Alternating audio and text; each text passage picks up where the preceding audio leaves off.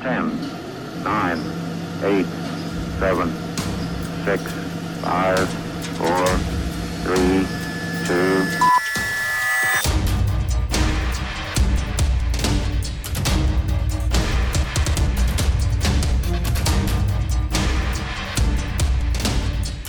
Welcome, everybody, back to the Talking Gaming and Tech podcast, where we're going to bring you a load of topics, including peripheral companies making gum now.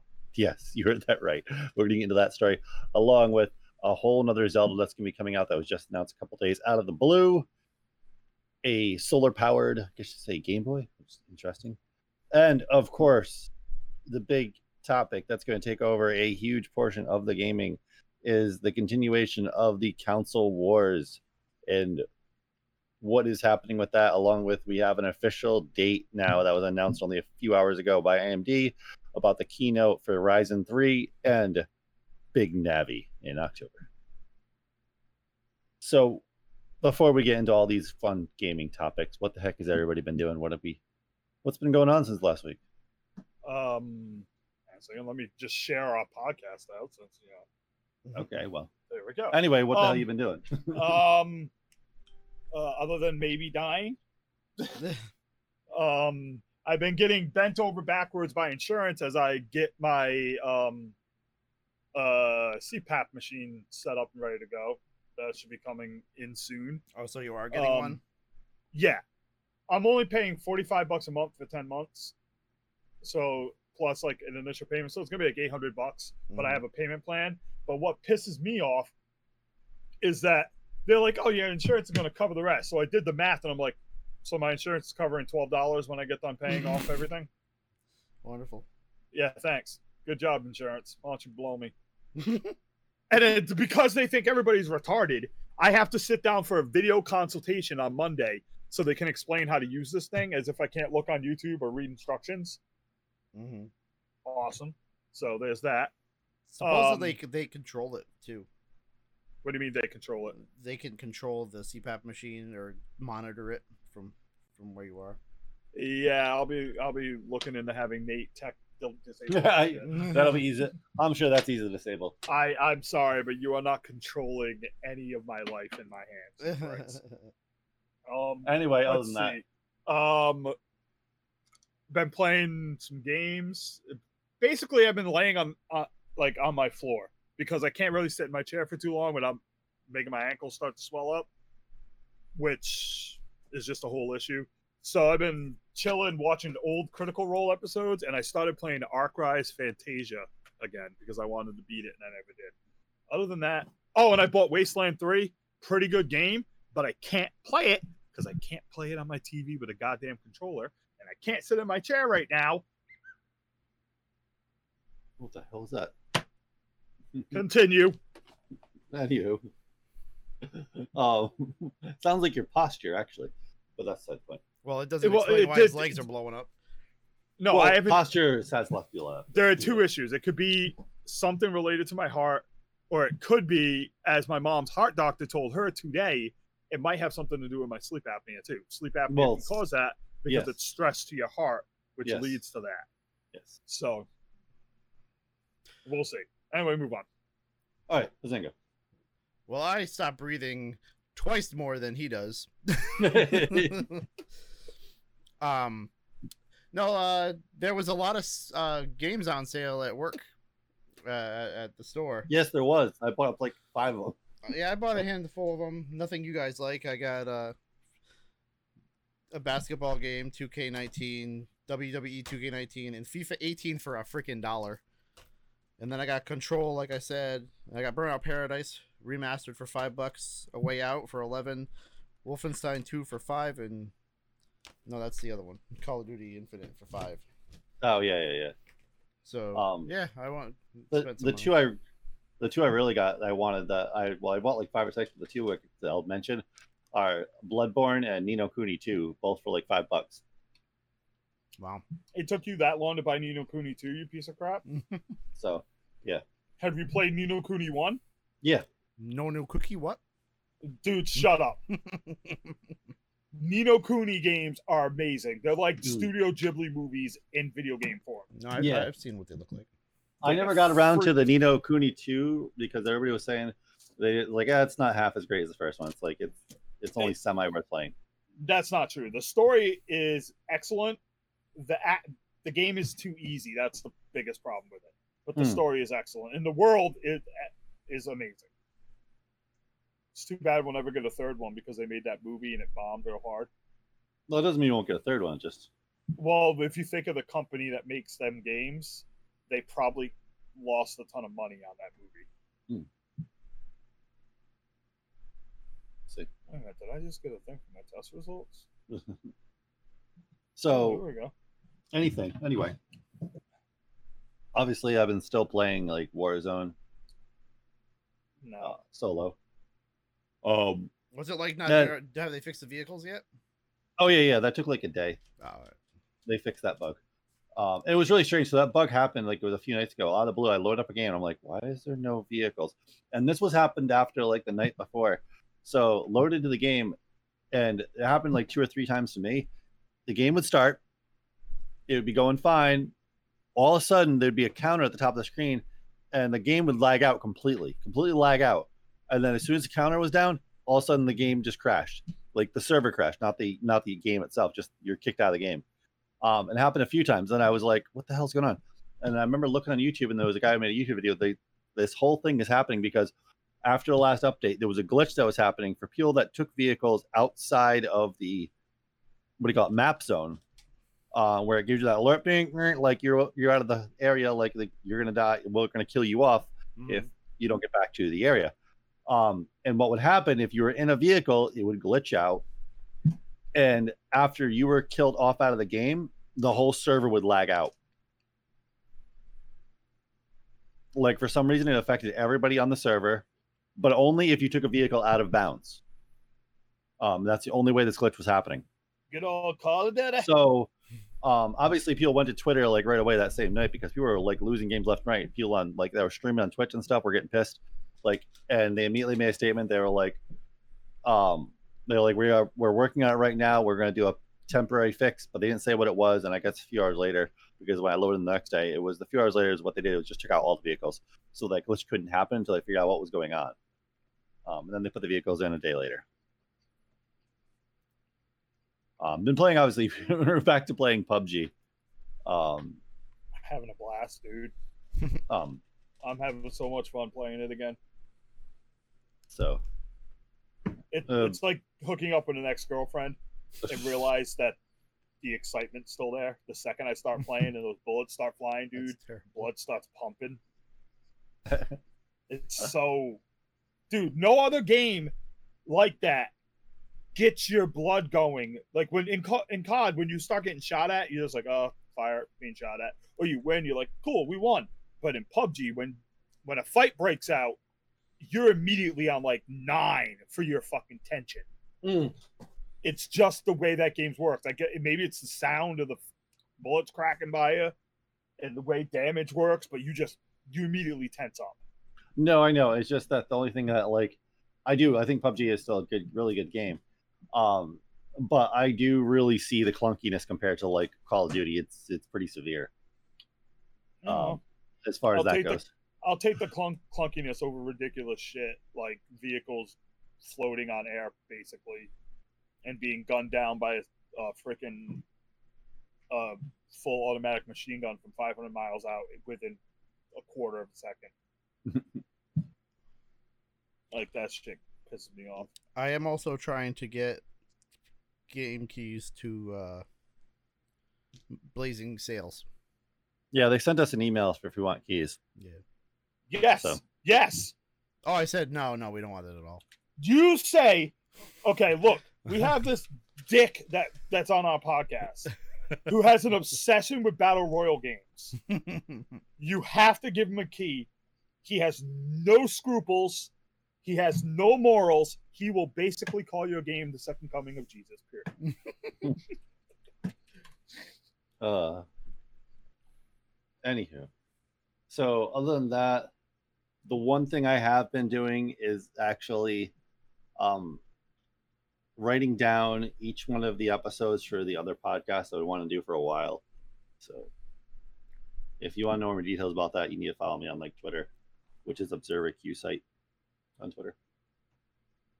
So uh, that's gonna be very very detailed. It's gonna be once it ramps up. Once I actually once we once I actually do it, it's gonna be yeah. There's gonna be a lot of research that goes into every episode. Uh, but obviously, for more info on that, I'm curious who. So, okay, let's get into this first topic. So, Razer. We know them. off with the gum. Ugh. So we know them as a company. Like I, I, I like Razer. I like, I do like Razer as a company. I like. I'm not a huge fan of their peripherals, but I do like them. Uh, like the Black Widow was one of my favorite keyboards for a long time. Um, I'm not so much a fan of their mice or anything. Uh, Bazinga here is a like a big fan of like a lot of their stuff. Yeah. I'm a Um, fan of their 12 buttons. Yes, you're a fan of their Naga Not their line. peripherals or anything, but just their 12 buttons. Says one Yeah. who has a Razer headphones. Like I said, fan of their 12 buttons. Anyway. so but that being said like they're they're a peripheral company right and they're not like a super high end peripheral company um they're kind of like for your average gamer peripheral company like lg and corsair and Mhm. master cool master um hyperx they're just like these average guys that like most people buy they're not high end and they're not low end Screw Um, you. 12 buttons is high end. Um, so, but now they have come out with a gum. And I've I saw this article. I thought it was actually like an when I first saw it, I literally saw it was like being made by I thought the article was written by Onion or something. or April Fool's joke. In Yeah, well that's what it looked buttons- like. How Um, many buttons does their gum have? so uh Twelve. and it's actually so anyway, 12? so, I'm Oh, 15. 15. Sold. 15 sold. That's my new mouse. so it's called respawn and it's called mental floss reaction time. Okay, so It's and a it terrible comes name. so it comes in uh pomegranate, watermelon, cool mint, and uh was one- Pomegranate. pomegranate watermelon. Ugh. uh, a tropical punch and cool mint. Okay, so comes in these three flavors. Um, and then the it's weird because the box looks like that five gum, whatever it's called. Yeah. Um, they made their box look like that. Obviously, they're trying to market off that. Um, so at first I was making fun of it. I was like, okay, this is a little silly, just as bad as the I socks. still am. Um, so okay, so I'm gonna get into all the positives, and there's one big negative why I'm not buying this product at the end. Ugh. Um, so one big positive is, so I'm sure a lot of people like myself, like I talk to coworkers, like they, it's natural for humans to crash in the middle of the day. Um, the reason why is because your brain starts producing those chemicals to actually make you go to sleep in the middle of the day. And the reason for this is because humans up till probably like, I don't know, like 4,000 or 6,000 years ago, however long it was, I'm not sure the exact date, we slept at two different, we used to sleep at two, two times a day. We didn't sleep one. We slept two times a day. Maybe you did, but I was sleeping 30 or 40 times. Um, so, and that's what our ancestors did. The And that's a lot, love that's, and that's where a lot of this comes from is why you get tired in the middle of the day because you evolved to actually sleep two times a day. Anyway, I, I, I don't understand why we're getting so technical on some freaking gum, dude. so so It's the gone. reason why so the reason why i say that actually makes sense i was like okay this is just dumb and gimmick um the reason why it actually doesn't have like the stupid crap like all those weird artificial like energy shit that energy drinks have in it this actually has uh b6 b3 b12 uh niacin and green tea extract which would actually work. So like i was saying i was talking to a coworker and he actually said he takes b12 normally and that would that would actually give you energy naturally um, unlike I mean, in, instead of supplement for caffeine or whatever else, um, it would actually do a better job. So that I have to give them credit for. This actually would actually wake you up as a gum. Um, and it's actually it would be better for you taking this, chewing this, than grabbing like a five hour energy or shit like that because those are actually ba- pretty bad for you. Uh, the, the main reason why I say I wouldn't, I'm not buying this gum. I would not buy it. Actually, I was debating buying it, is because they're still using aspartame as a sweetener. There. So I'm looking at everything else it has in it. Mhm. It's got aspartame. It's got sucralose in it too. So both and it contains phenylalanine. Whatever the fuck phenylalanine Every every every artificial sweetener you can think of. Yeah, Uh, yeah. Yeah, it's got a. But there's bad- nothing special about this gum. Um, but no, but those are all the sa- but those are all the main things all gums have. well, yeah, They all have those. They all have those five things. Um, they're sugar free. But but as far as though like all the other shit, like this would be better for you chewing this than drinking because that's the other thing. A lot of the energy drinks have that artificial crap in it too. All of them do, along with a number of artificial like energy supplements, which are bad, wicked bad for you and bad for your heart. Um, this actually has real vitamins that are actually would give you energy naturally. The negative side is you're getting all these other artificial sweeteners in it. Which There's there's also a fourth flavor. It's actually this website says different stuff. It- no, so- I'm, the, so- I'm so it's On the- actually uh, five gum makes it. oh they do. Uh, they're actually making It it. says re- Razer respawn by five. Oh, okay, so they are making it. That's why. I think they they have a little deal going Yeah. on or something. So yeah, on the official Razer website, it's cool mint, pomegranate, watermelon, and tropical punch. Mhm. And right now, all you can do is order like a box of packs for you can order ten packs, 150 pieces for twenty seven dollars. and re- respawn is actually Oh! their, their title. Hundred and twenty-seven dollars. No, No, twenty seven dollars. Oh, I you said twenty-seven dollars. I was about to be like, "Wow, they really nailed it." Um, for twenty seven People, just keep in mind, I'm the person that has to be critical of stupid stuff like this because if I'm not, no one else will be. well, no, I do. gum. if- But I do have to say, if you're going to chew any kind of gum, this would be the gum to choose. Like, I don't believe in drinking, Yeah. chewing any of the gum, but this actually has real nutritional value to it. And I have compared to to, most say- gum.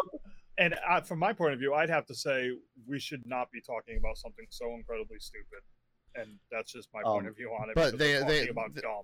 the respawn is the Razer's brand of Yes, like energy drinks and stuff because they have like a tumbler and things like yeah. like uh that other crap that the gaming fuel shit. Also, I expect we'll find out that it doesn't have any nutritious value and it's actually bad. No, they no, they list all the actual. Yeah, they values. list it all, but I expect you'll find out later that the shit's as bad for you as their energy drinks. Well, no, they have to by law. Like they can't. Like they can't. When it comes to food, you can't fake it, and you can't lie That's about not it. exactly true. I know in California they they don't even have to put ingredients on shit. No, California is actually worse.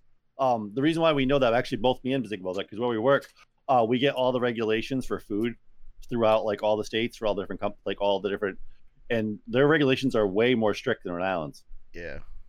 Way more strict. Like they have to produce like everything for you in California for what they're doing, how they're doing it, where they're doing it. Hell, cell phones even have to say how much radiation it puts out. It's Mm. crazy. Like there Touches my some super Anyway, strict come on, let's get to a real story, dude. I- I'm not trying to be so- mean here, but just because it's Razer doesn't make it make it worthy for our type of show. Anyway, It's just gum. So It's- Call of Duty. Black Ops. So Call of Duty Black Ops Cold War beta um, started like last week, I think it was, and today was the first day at one o'clock. People were allowed to show their footage and allow themselves live streaming it. Mhm. Um, so we got to see gameplay footage of them actually playing the game. Um, there is a different, like, ground war esque kind of way of doing it where it's a lot more like you have to protect. It's called VIP, and you have to protect one person all the way through the map and get to the end. The freaking Uh, So so that's what their ground war is in this game, um, which is interesting. not at And all. some people love it, some people hate it. it's I don't really care for that mode mode. a thousand times. There's nothing interesting about it. That, that No, there's nothing interesting about it. Um, so the big thing that people took away from it, they said it does feel a lot like the first Black Ops game. They said, which they're people are very happy for. Oh shit! I don't have my keybind Um, set right. I am so, so, fucked. Anyway, so so anyway, um, the one thing is they're really glad to see like it's a continuation. At least the storyline takes place. We know it takes place between Black Ops One and Two, um, and it's a continuation of the Black Ops One story, and which is cool. It feels like Black Ops One because a lot of people say they kind of went in the, the wrong direction after Black Ops One. Um, so a lot of people have about that. The only big negative they're at, they have all the like the wild cards stuff like that, the perks that you can add to add more attachments. They added all that, but the one thing is people are saying they kind of went backwards since Modern Warfare, and the reason why is because they went like for instance in Modern Warfare, suppressors add damage to your weapons. All of them do, Mhm. um, which a suppressor would. Um, instead, they went backwards into old Call of Duty fashion and took damage away. for adding for adding suppressors. Um, because you're actually extending the barrel. So. Yeah. So they went backwards in that sense. Um but they went forward in some ways. Like for instance, like some of the new modern like um shooters, not like some of the bigger names. I'm pointing like Tarkov and some of the other ones that are coming out, they're not no longer having sniper glints. Um so Black Ops so this game doesn't have sniper glints. That's retarded. Um well no, a lot of modern games are taking that away. I don't Uh, care for a lot of taking it away. It's still a good. That's Well, no. one thing that actually is good. It it's like a penalty to being a sniper, which But it it should be since it's so easy to snipe and kill people in those games. Mm-hmm. There should be a penalty because of how easy it is to kill people with a sniper rifle in Call of Duty, and the glint is a good penalty. If they're doing this, they're doing this because their fan base is bitching about it, and that's just embarrassing. Well, this is like the first time, like, well, since Black Ops, well, the only game they haven't was Black Ops One, where they didn't have sniper glints. That's the only game they haven't. Um, and, now- they're, and- and they're bringing it back, which is cool. But they obviously, like I said, with the suppressor thing, like, I, If- I I never noted. I didn't know it was in the other games. I only thought it was in Warzone. I only it's- play Warzone, but the idea that you would remove something that kind of balances out the ridiculousness of snipers in that game But there's no sniper gun in PUBG. stupid. What? There's no sniper gun in PUBG. In PUBG, you don't feel like you're at a huge disadvantage, dude. I have fought countless battles in PUBG where I just have to fight them with a scope, uh, an iron sight, or move around the map and get close to them. In Hmm. Call in Call of Duty, someone finds you with a sniper rifle, you're dead. Period. It doesn't. They don't even have to hit you in the head to kill you in one to two shots. Hmm. They can hit you almost anywhere to freaking annihilate you. And you know I'm right because we do this all the time. You're always like, "Ah, I took that guy down one hit." Did you hit him in the head? No. Like the Is he dead, difference is in, no, just him in, pu- in PUBG they have to hit you in the head to kill you in one hit. Okay, that's a huge difference. So no glint in that game doesn't bother me because if I get hit once, I can react to avoiding the rest. In Call of Duty, the glint is the only chance I have of avoiding a single shot kill from some of those guns. Because you don't see it coming until you hit once and die, and they can hit you in the foot, they can hit you in the leg. It don't matter where they hit you, because it does so much damage, it kills you anyway. No, I know, but they're trying to get more of about like a balance between realism, though. But like I said, they're going backwards in some sense. Well, the problem is they can't they can't co- complain that they want a balance and realism, and not have actual realism. If they're gonna have a balance and realism, then even if you're using a sniper rifle, if I shoot you with a rifle from hundred yards out in the chest, I'm still putting you down in one bullet. Okay, so if you're gonna have realism, the only difference between a sniper rifle and these other guns should be the range at which they fire at you. Yes, Because I could kill you in one rifle shot to the chest, regardless and of the, the, the the only range game, if I hit you. and the only game actually doing it well too. Uh, Tarkov is not as severe as the other one, so Tarkov is pretty realistic with their weapons. But the other one that's 100% trying to be 100% is Hell Let Loose. Whatever the hell that stupid shit is. Um, Hell Let, it's a super popular actually game. It's actually it's fairly like them and I forget what the other one is. Um, they're both based in World War II. Um, but they're the thing is they're trying to make it's more of a they consider themselves a war simulator, and it- the one thing they did was make their weapons and stuff super realistic. Like no matter what you're hitting somebody with, it's one to two shots no matter what the gun. Yeah, like like I said, I'm not calling Um, for realism. I'm just saying if you're gonna claim you're going back, you're trying to get realistic, well then you you need to actually do realistic. You can't do it with just one type of gun because that's what you want to do. Well, Like, I know, that's and like stupid. Well, I know, and like I said, they're going backwards in some sense. But they did add tanks. They've added gunships. Uh, there's a few other things they've added in the maps. Well, that's a uh, what Treyarch thing that they do. Treyarch is known for the vehicles in their just regular regular multiplayer. Well, not this much. Like they're like they had modes where they would show up here and there. Um, like they had the tanks and what was it? And Call of Duty Three What- had had vehicles all the time. oh yeah, yeah, that was the last time we saw them in the like. But I mean, like if you watch them playing this multiplayer, the vehicles in this one actually remind me more of Battlefield. Hmm. the way they operate. They actually do. They remind me a lot more of Battlefield, just how they operate in general. Um, co- even compared to Modern Warfare, even the simple vehicles we had in Modern Warfare, I'm sure These they won't have any physics. these vehicles actually seem like they operate a lot more like how Battlefield's vehicles operate in the in the battlefield, which is pretty crazy. Like it could be a step up, and it's not running on, um, what the heck, uh, the engine, um, the infinite, the last infinite engine, whatever it's called, they call it Impotent. infinite, infinite engine, the AW, whatever it's called. Call of Duty's new engine is impotent. no, the the engine that they've been running on for years. Infinite. Project I think, Impotence. I think it's I think they call I think it's called the Yeah. Infinite engine. Um but I guess they're running I didn't see they haven't revealed actually what engine they're running on, but they're not using that one for this one. Um I'm sorry, but I don't care what engine they're running on. It's just another Call of Duty. um and the one thing a lot of streamers point out I noticed today, they all said the sound is way better than They- Modern they- Warfare. they- I, the, I watched like like a minute of somebody playing, and they were like the footsteps. Yeah. Um, which shows that means that like if it was an easy fix for Modern Warfare, I think they would have done it. But I think they screwed up so bad with that. No, it's no, a it's a it's a hardcore coding issue. They'd have to Nope. reprogram a big portion of the game, and they didn't want to do that, so they're just gonna leave it. No, no, it's not a hardcore coding issue. They didn't fix it because it wasn't on the agenda.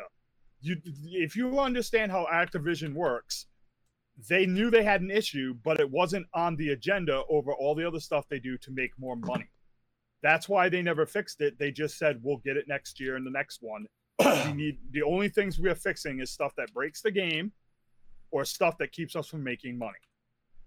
There's no way that thing should have been like that for a year, and it's got nothing. There's no way it's a hard coded bug that they can't fix. I, I think it it's is. just not possible. It, it's literally not possible, Nate. They've had uh, updates when they've said they've ripped out and reworked the sound. It's not an it's not an issue that they couldn't fix. They just didn't think it was important enough to fix. No, I, th- I, th- I think it is because I know they have tried to fix it a bunch of times, but I think it was too severe of a problem where they had to. How do have you to know they've out, tried to fix it? out. They they have They- there's, they- there's They came out and said they tried to fix it. Yeah, because there was that update the first time they said they're going to fix it. It didn't really work that well. Then there was a second update, which was a lot bigger of an update. And then they added that whole other sound mode in the options where you could change it to, which actually did fix it to a point, but not completely. No, Um, so I think they actually really tried, but I think it was too hard coded to actually really fix it without really ripping part part of the game. no. If anything, it was just something that they couldn't fix without costing a certain amount of money that Activision wouldn't let them use to do it. Well, that's what I mean. It would cost a hard lot of money for a hard coded issue. They'd have to have a hire a team and everything else, which they didn't want to do. Too bad. I'm not going to defend them for it. Like it's their job to make their game work right, Nate.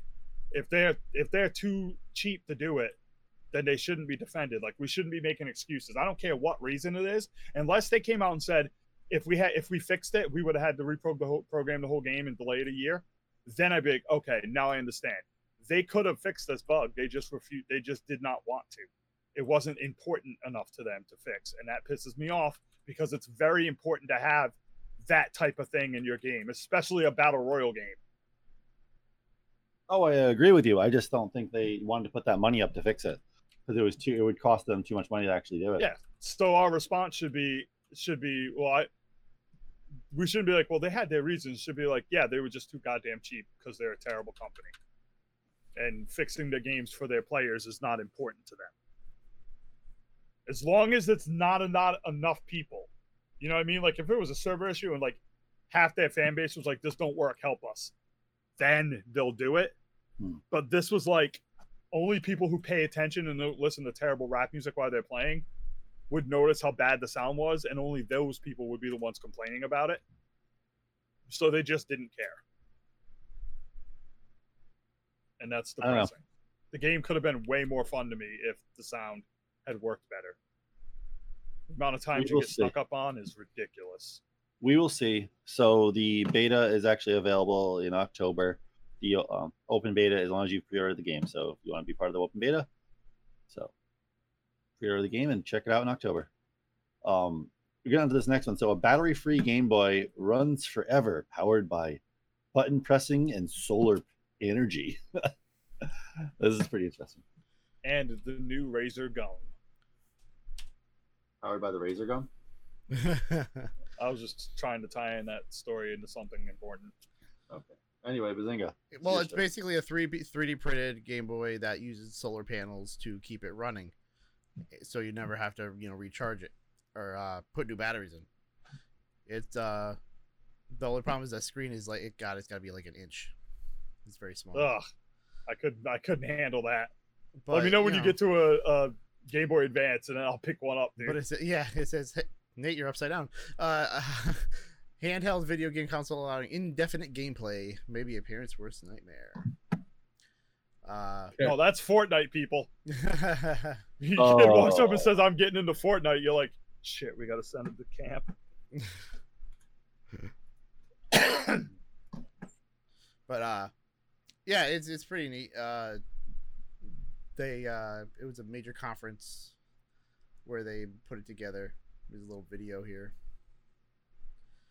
Um, but yeah, the screen is it's it's like a smartwatch size screen. Oh yeah, yeah. It's like super, super tiny Um, because it has to be powered by. So they only has to use up so much energy. That's why.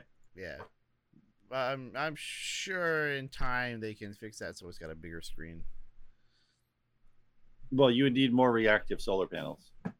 Well, yeah, yeah. But I, th- I don't even think it's in color. So, No, it's not. and I think it uses the uh, oops. I think it uses the uh, what do you call it? The cartridges. Like, how do you get the game into it? Yeah, I'm not sure if it. I don't remember if it uses cartridges or not. It might not.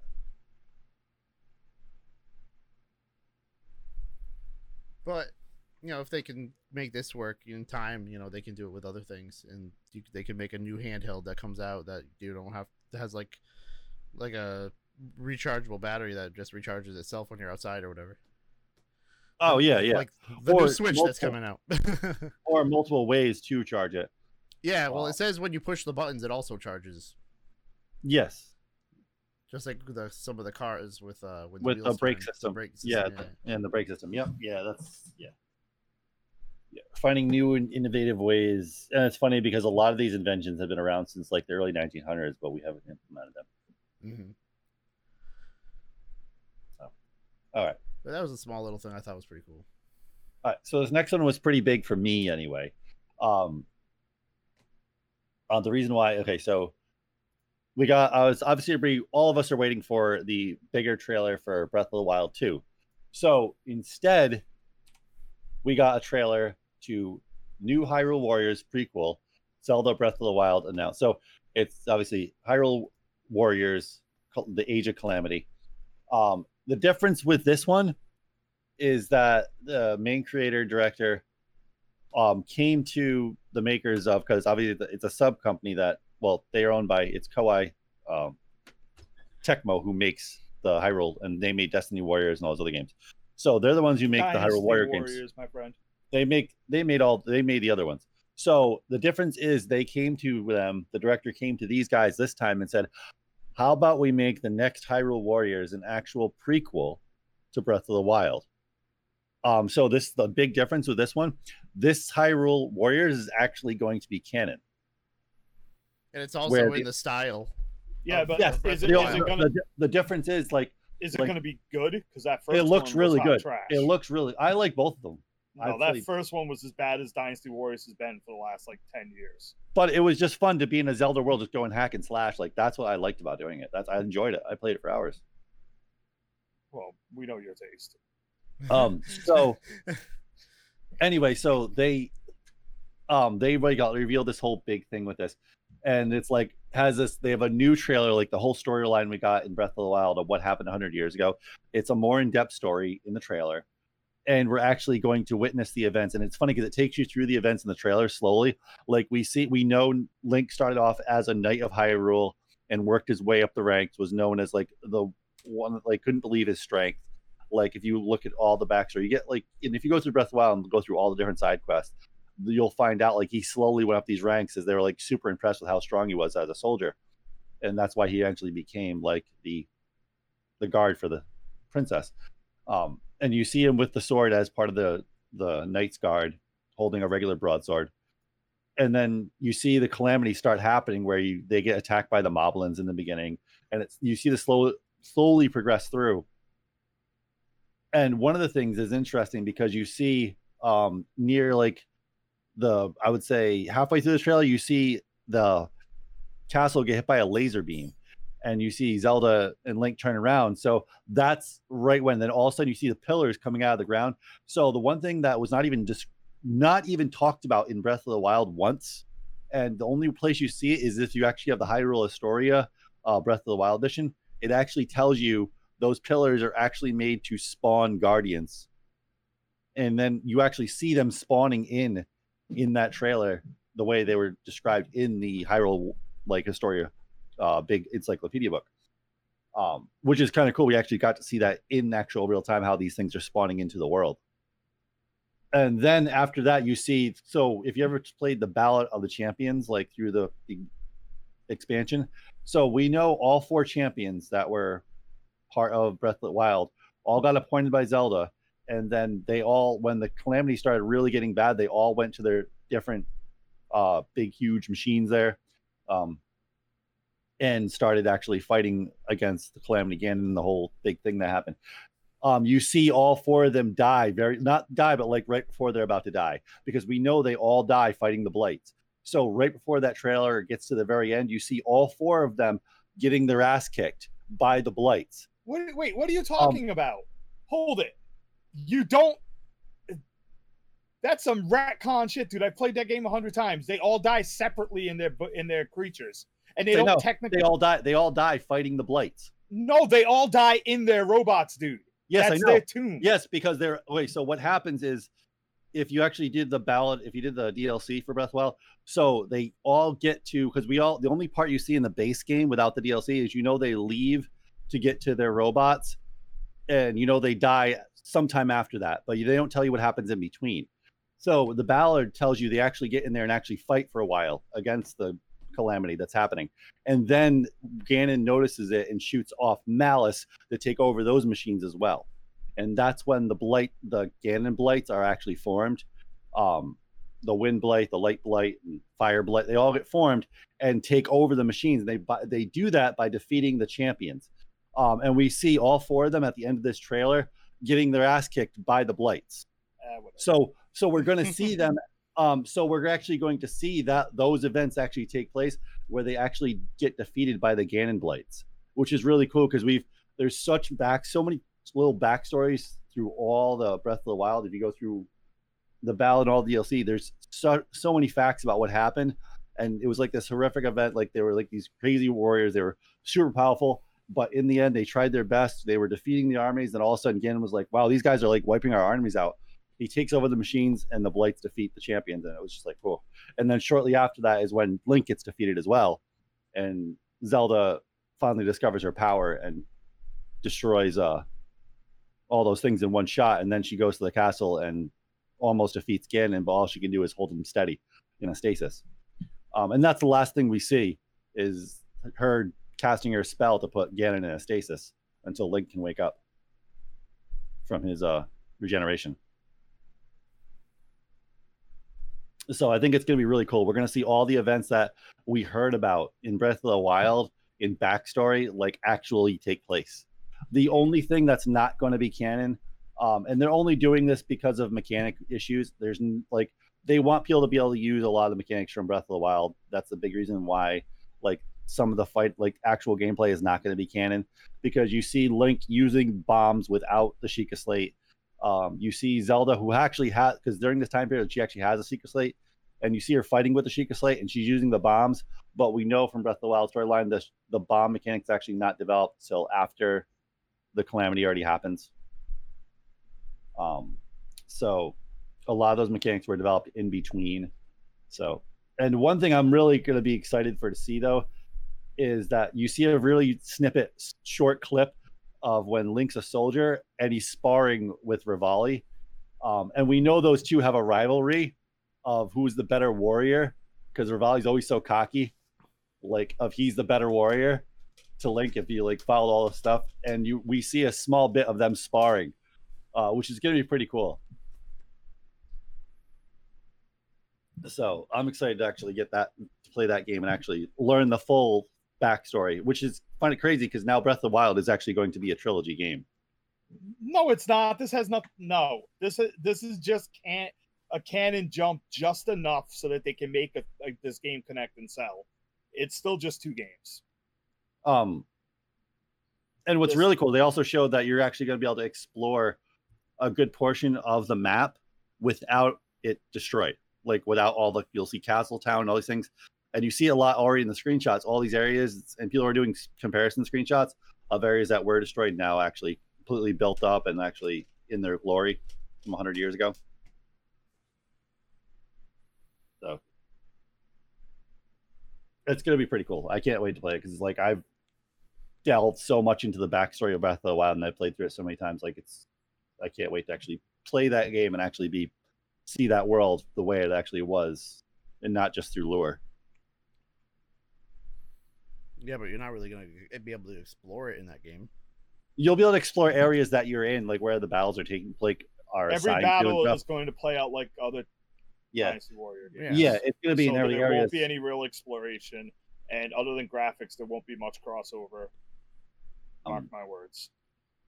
They said they say this every time. They've done it with Di- Dragon Quest, uh, Dragon Quest Heroes. Every the sequel to that game, they tried to make you. They're like, no, no, it's going to feel like it's Dragon Quest. It's going to one hundred percent Dragon Quest.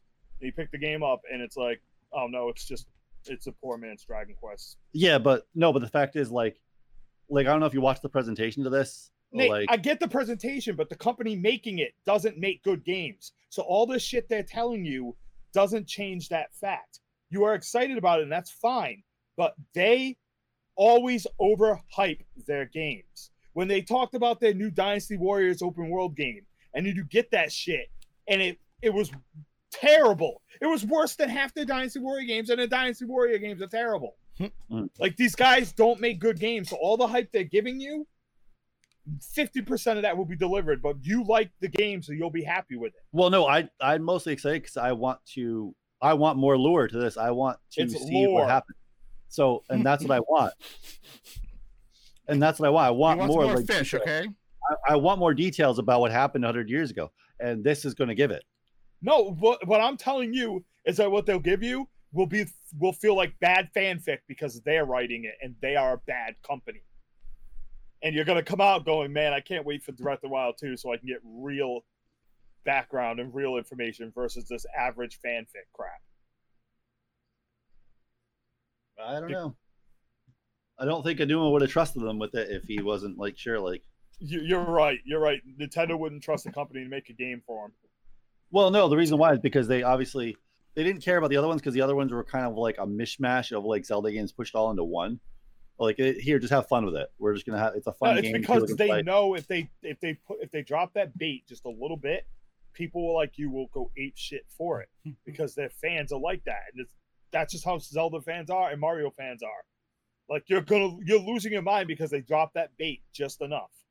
But it will it will just be a bad Dynasty Warriors game, which will be fun because it's got the Zelda stuff in it.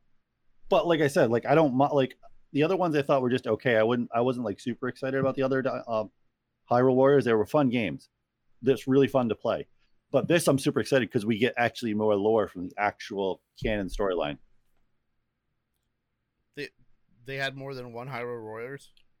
Yeah, they've No, had there two. was- There was I thought two. It was just a re, re Jesus remaster. Christ, that make that yeah, makes it even worse. It's a re- This- that other one was remastered, but it had like three times as much levels and everything else. So it was they're like a new literally game. just churning them out, dude. So, Nate, can you just give me your wallet? Oh, so I can't. Yeah, I can't wait. Dude, I don't game. hate Nate enough to use his wallet to buy shit. I, I can't wait to play this game though. Anyway, let's get into the big story here. So we got three that are all encompassing into the same topic, same storyline, same thing that's going on. The console wars. So Well, it's not Well- really a console war. so all digital Xbox Series S comes out on November 10th. Um, we also got the official Xbox arrives on November 10th for $500. Um, and we have Big Navi announcement um, on the 28th of October and Ryzen 3 on October 8th. Um, and we know we're pretty sure we're not positive 100% because we don't know we don't know what goes on behind closed doors but we know Big Navi is going to be part of Xbox. Um, and we know from other developers aside from Xbox, um, people like that are developing games and stuff already using Big Navi uh, drivers and stuff. um, the NDA basically says you can't even show a pixel of our hard our software, what our hardware just- can do uh, until what our hardware can do until we publicly announce it. Can can we just cover like the, the price thing and not the fantasy stuff? But it's not fantasy. No, I, I'm not talking about the support of Big Navi. Uh, Fine. I mean the fancy stuff of people actually believing that Microsoft went out of their way to show shitty looking games so because they couldn't show their good looking games. I just don't think they should have showed it at all. They that- did they the wouldn't have showed it at all. This is what they had for the next 2 years. Even if Navi's in that system, this is what they had launching until 2 years down the road. They've already told people. This is what I don't get with this argument. They've already said that they that that these sys, the system, the games coming out for it have to support the Xbox One X, the the old system. So Mhm. that means even if they have Big Navi in it, you won't see any of that shit until two years from now. Because if they could put the Big Navi stuff you're talking about on the Xbox One X, why are they making a new system?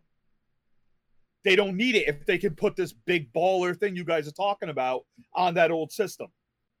Like all this Big Navi Well, stuff don't no, matter right now because they can't do anything with it for two years. So I'll tell you why I actually partially believe this $300 system will actually push 1440p at 120 frames. It's already been debunked by devs on because on, my 1080 1080 can do it. well, no, okay, yes. Okay, so we already saw the huge explosion when Nvidia revealed their new graphics cards. Okay, and we revealed like I already have my sight somewhat set on like the 10 the the 30 3070 hmm uh, because of the price point. 500 bucks for a card that can outperform a, like a $1700 card. hmm Holy crap. Yeah. Uh, and the reason why is because they went to 8 nanometers and this allows for way more compact of a processor. You can push way more stuff in here for way cheaper. You're talking like cutting prices like three fourths easily on mm-hmm. production without even any trouble. You know I mean that slashes like your prices for selling. Like you, you can sell to anybody now because you now have a processor that's going to blow away anybody else. When people are trying to still sell the last gen of 14 nanometers at like $1,700, when you have a card that's $400, that's going to outperform it because of your production cost got like three times cut in half. And that's why I say if this actually has this um, S series actually has Navi in it, because a lot of people are pretty sure that um, the big announcement for AMD is the same announcement um, with NVIDIA. The only difference is there a lot of people have already leaked that AMD is going with seven nanometers. Obviously, NVIDIA went eight nanometers. It's not that big of a difference. It's one nanometer. Um, but the fact is, they're packing so much into that space um, they're actually going to be able to cut their costs just as much, which is going to allow for super high end gaming at like a quarter of what it costs right now. Are you done going down the wrong angle? Mm-hmm. I literally said nothing about that, Nate. I didn't say that this doesn't exist in the system. I said it means nothing for two years. Oh, I know, yeah, but and you just went on a tangent to try to deflect my argument that I didn't make. well, no, this is the actually I should say um, because a lot of people are making the argument that it's too low a price point. Like I think it's perfect, and if it can actually do that, this thing is going to dominate the market. It's If it not going actu- to dominate anything. What do you people? Are, are you talking about the PC? That's a different story. If you're talking about the Xbox S, which is what we're talking about, then no. No, but Zingo, what do you think? If it's actually three hundred dollars and actually push 1440p at 120 frames, Well, the one issue with the 1440p is you have to have a 1440p monitor. I don't I don't know if they're going to be able to put 1440p through a 4K TV. No, they won't be able to. But if you've noticed a lot of actually game enthusiasts that actually have um like their little gaming setup will actually hook their Xbox and stuff to the same monitor their computer is. Yeah, yeah, yeah, yeah. I just don't, Um so, don't know so a lot of people are actually start- downscale. a lot of people are starting to actually realize that I think with Xbox and PS4.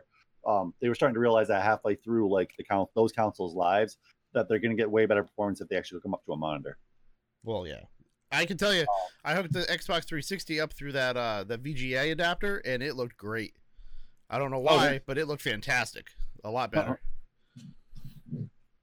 But um, yeah, I don't know. It's just for three hundred bucks, it's a, it's a good deal if it does what it says. Um, as for the games that they showed, well, the only game that looked like crap was Halo. I don't think the other Well, games no, looked that bad. they all look like crap because none of them were actually running on the system or even real. This is the argument that's been going on for a while. They showed you two games that actually exist, and then they showed you CG trailers for games that are in pre production and haven't even been started to be built yet. Like Hellblade, which doesn't even exist right now because they can't start working on it until they get the full version of um, Unreal, Tur- Unreal Engine. They literally said that in tweets that they can't they can't start until they get the full version and all this is just pre-planning and scope and all that they ran cg trailers for all those games and they're all running on pc too No, yeah, yeah, yeah. Yeah, they were But- all running on PC. this the problem with this $300 machine is one i don't believe them i, I don't care what you say I, I fully expect that whatever they show running like a call of duty game the sliders are going to be turned down real low on effects and all this other shit to make it run at 120 frames per second at that resolution and they're going to look like current gen games so and my argument is just they're telling people they're going to be selling a next gen system for 300 bucks but that thing's going to run next gen games looking like current gen hardware. It's not going to run games looking incredibly good, but that's not even the issue. The issue is all the devs on freaking NeoGaf and on Twitter right now saying that the fact that they have to target these lower end specs of this system is bad. I've got I've got let me see if I can find the page again since I was just reading it. Because people are just stacking up the devs coming in and going, you have no idea how much trouble we're going to have. We're going to have to redesign parts of our game to get it to run on this system, or they're going to have to target that system and then just upscale, which means they're not going to do anything that they couldn't do on last on this gen hardware. Yeah, no, that's very true. But I'm just saying in general, like that's very true if they actually if they are actually targeting the program for the Xbox uh, Series X. Well, they That- have they have that- to. That is They a have to. problem. That's the think about Um, it. There, there is no if they are, they have to, right? Because that's the baseline. It's like when they make when when the companies make games for Nintendo Switch, right? It's easy for them to then go, well, we can bring that over to another system because that's our baseline. They're way pow- more powerful. It's easier to transfer our stuff. When someone makes a game that's targeting a PS4 Pro or an Xbox One X, it's really hard to then backwards that onto the Switch. You see it with Witcher 3. Yeah, it works, but that game looks like shit. I've seen it played on a Switch. It don't look very good. Well, it looks better if you actually overclock your Switch. Yes, but you have to run the risk of breaking your Switch to do it. But my point is, scaling back is a ridiculous mess. So most companies target the lowest common denominator of anything, and then they build from there. So every company that's making third party games is going to look and go, our game has to run on the S. That's what Microsoft says. So we have to tar- target those specs. That means 7.5 RAM, whatever the GPU is in it, and whatever the, the CPU is in it. The CPU is fine. It's the same power as the 5 and the X, the, the, the higher brand version, the X or whatever it is. Mm. So that's fine, but they have to target those other two specs. So, like I said to you guys earlier, no game runs that much. But imagine if a company decides they want to build a massive war game that requires like nine gigs of RAM to run correctly. They can't do it if they put it on if they're putting it on a Microsoft system. They can't do that But uh, because of the because the S is there and they can't do it. I don't see any game on console for the next like eight years even needing six gigs of RAM.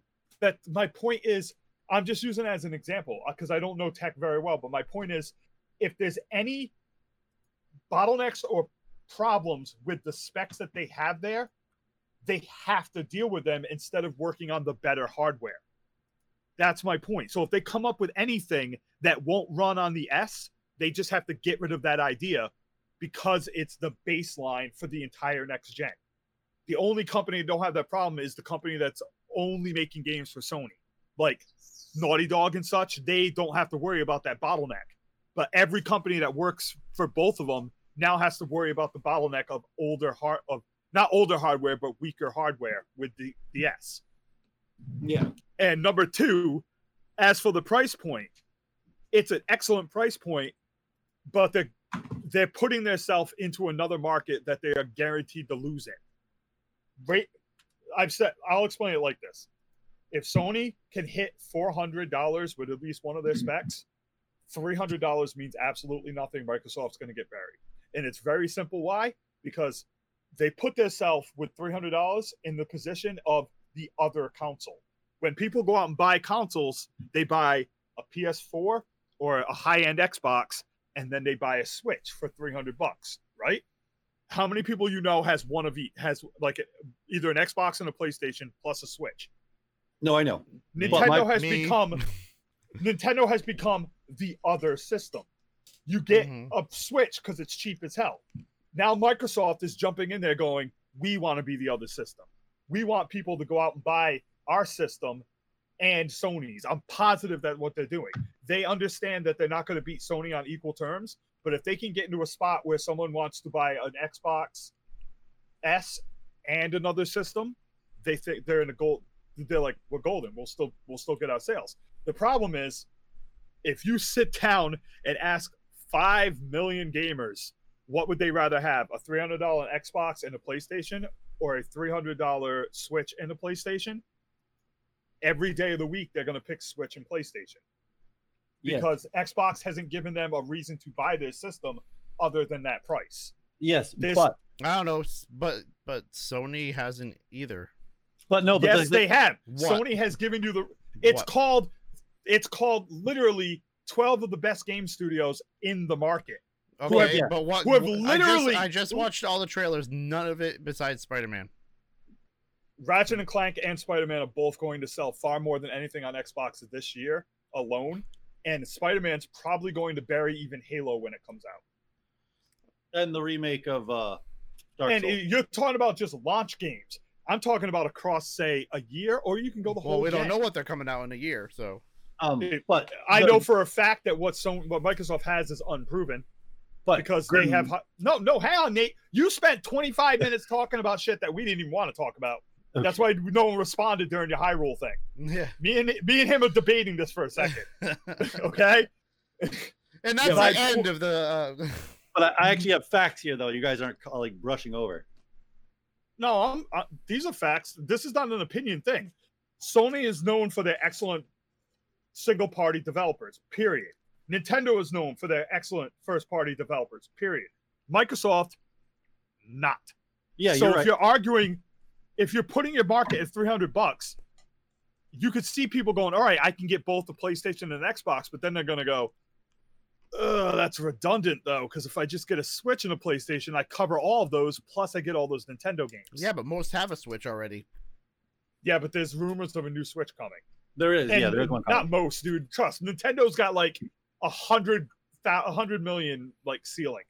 They've Oh. got plenty of room to play. They're gonna dominate this Christmas, and they're gonna bury at least Xbox this Not if- even with the Not launch. if they can't make any consoles. Well, no, but like I can tell you this though. But if, like I said, if Big Navi architecture and like their hardware is going to be just as cheap to produce as Nvidia's is, they could easily make an Xbox for three hundred dollars with next gen software, hardware, and make a profit for three hundred dollars easily.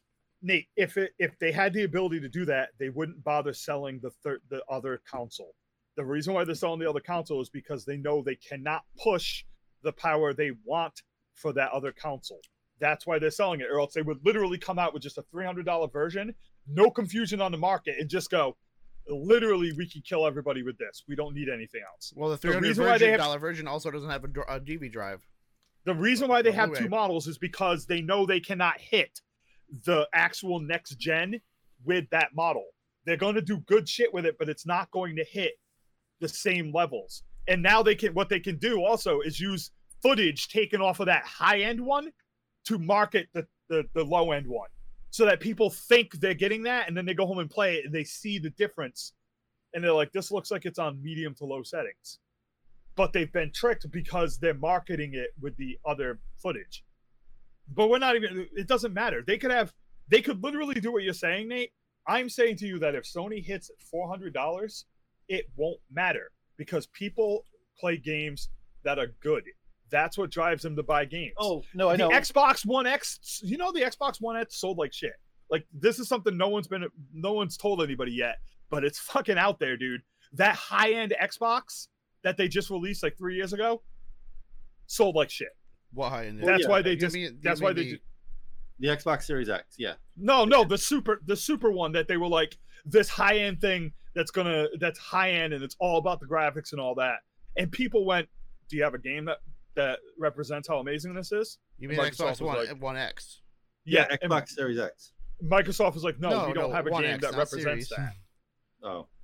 like if you if you take the numbers uh 50 million for xbox the, the new xbox the xbox over this last one whatever over Mhm. this last gen i bet you at the end of the day that thing probably made up maybe 10 million at tops and that's being generous because graphics are important to people but they're not more important than having such quality games that don't matter do i need to point out that the ps4 had the last of us 2 and it looks better than everything on the Xbox One X.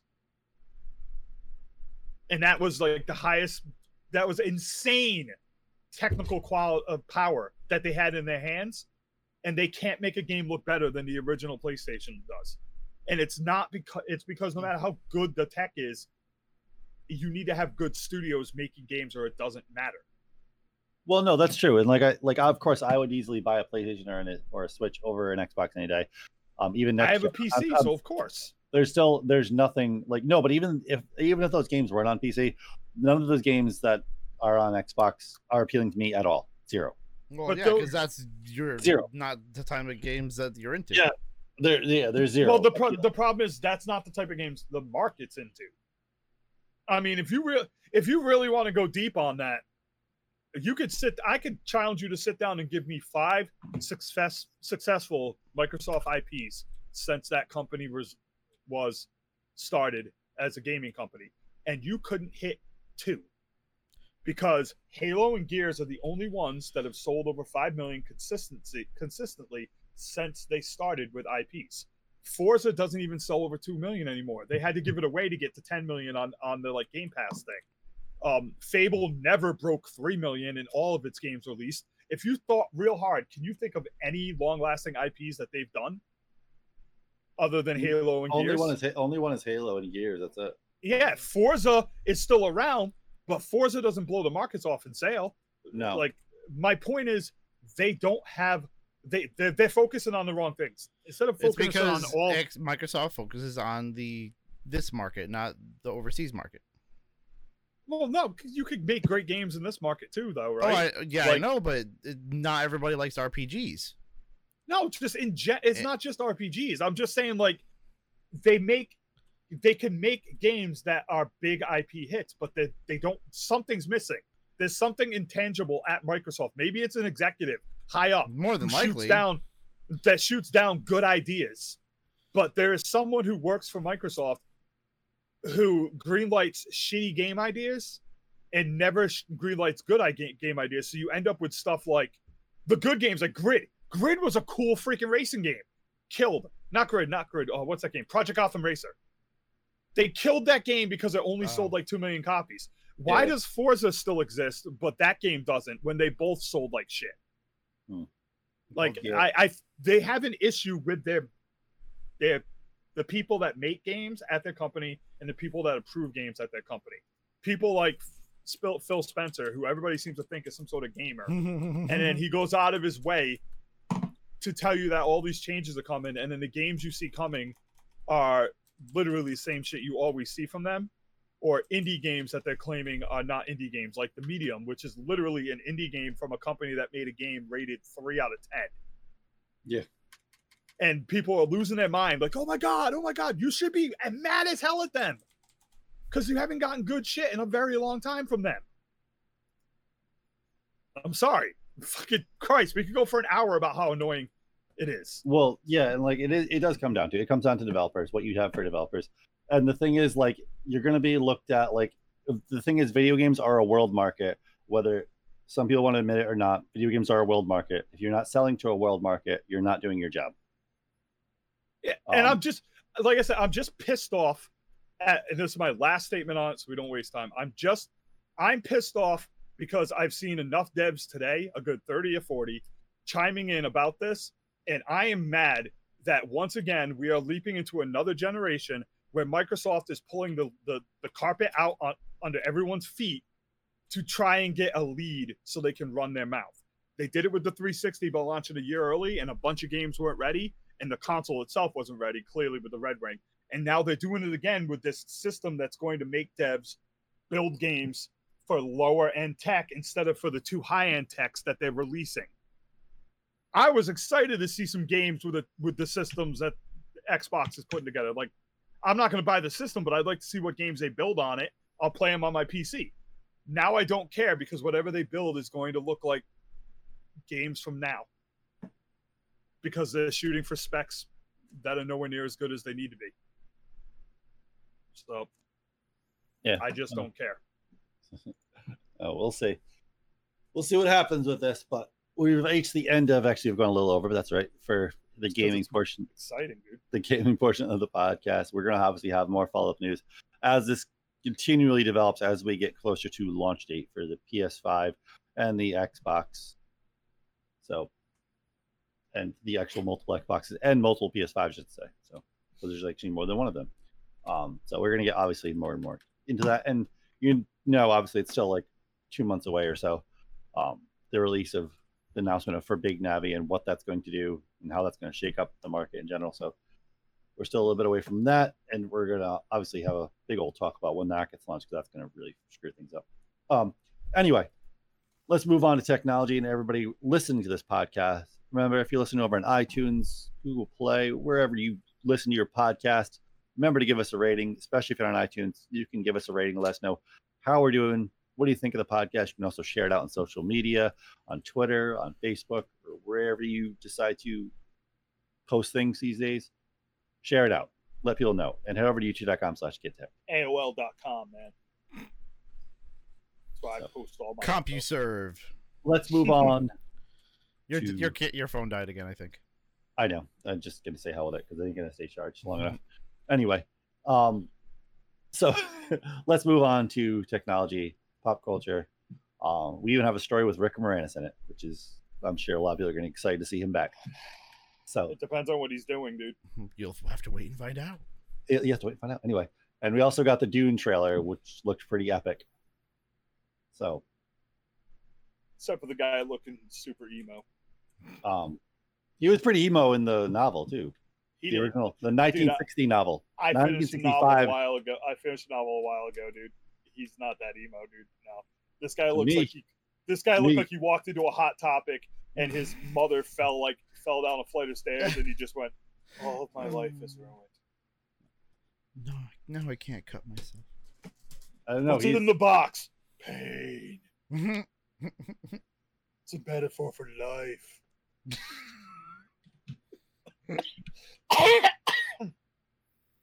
I don't know. I can. I'll, I'll actually bring up art because he's actually almost looks. He looks just as emo in the original artwork for the original 1965 novel. Yeah, I'm gonna I'm gonna guarantee that doesn't. I'm gonna look it up.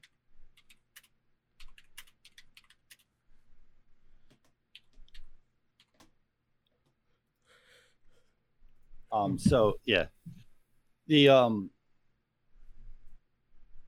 Yeah. The ugh, I can't even talk today. So anyway, what the heck have you been watching? What the hell have we been doing? Everybody, Dude, I wish we were getting this movie. what movie? This movie, This movie. the Dune. Like uh, the trailer looked cool, but it doesn't look like this artwork looks. Like this artwork looks like dystopian '80s future. Well, well, What yeah. we this is- saw wasn't. well, this is 1965. This is how a lot of the sci-fi looked, actually. That's but how we'll it get- should well, look. Anyway, save that for the end. We're gonna get into that. Obviously, we're gonna get into the trailer. But anyway, what have you been watching? Um. Oh yeah, Critical Role basically. Uh, series one of Critical Role because I am jonesing for D and D. Still waiting for some people to get off their ass and get Divinity. Won't name names. I, I don't know who you're Oh. talking about. Uh, if you combine the words, it's Bazinate. because uh, I'm paying my Um, car off this week. Other media, uh, I've been listening to the Poppy War, which I stopped listening to. I won't be finishing that book. I was very excited to listen to it until they Mary sued the hell out of the main character. She was like super interesting at the start of the book, and then you get to like chapter three, and they're like, only one percent of people who have been studying since they were five years old can make it into this academy, and this chick studies for like two months and then is the smartest person in the entire country and is in the academy and i'm just like you could have just gave her more time to study so it doesn't come off like so panderish it just came out it ruined the whole book for me so other than that nothing Time. Bazinga. Bazinga. Bazinga has disappeared. Anyway. good because i'm over here dying. Um so the one thing i was checked out like obviously i'm gonna i sound like a broken record but definitely go anybody go check out lovecraft country. It's really really good. Um and they're getting to like more of a bigger storyline which is kind of cool. Don't don't check it out people. It's really good deal my point of view is it's not. Okay, but um so far the production value is like super high. It's just impressive. Super impressive. Um anyway one thing i haven't checked out though i still need to check out brave new world. Um so and i i really hope they do a good job of that because um like for instance like two books that really influenced when i was younger brave new world and 1984 um and they did an absolutely crappy well not crappy it's an okay movie. Uh, the 1984 movie was only okay. It wasn't great um at all should Uh, parallel the craziness of nowadays um so they didn't really capture like a complete essence of what was going on in the book. Um they did have a lot of it but not completely. But brave new world again i've seen a lot of really great reviews for so i'm really hoping they capture like the essence of like like the one thing okay so uh, anybody doesn't know 1984 captured the surveillance state which we're living in right now.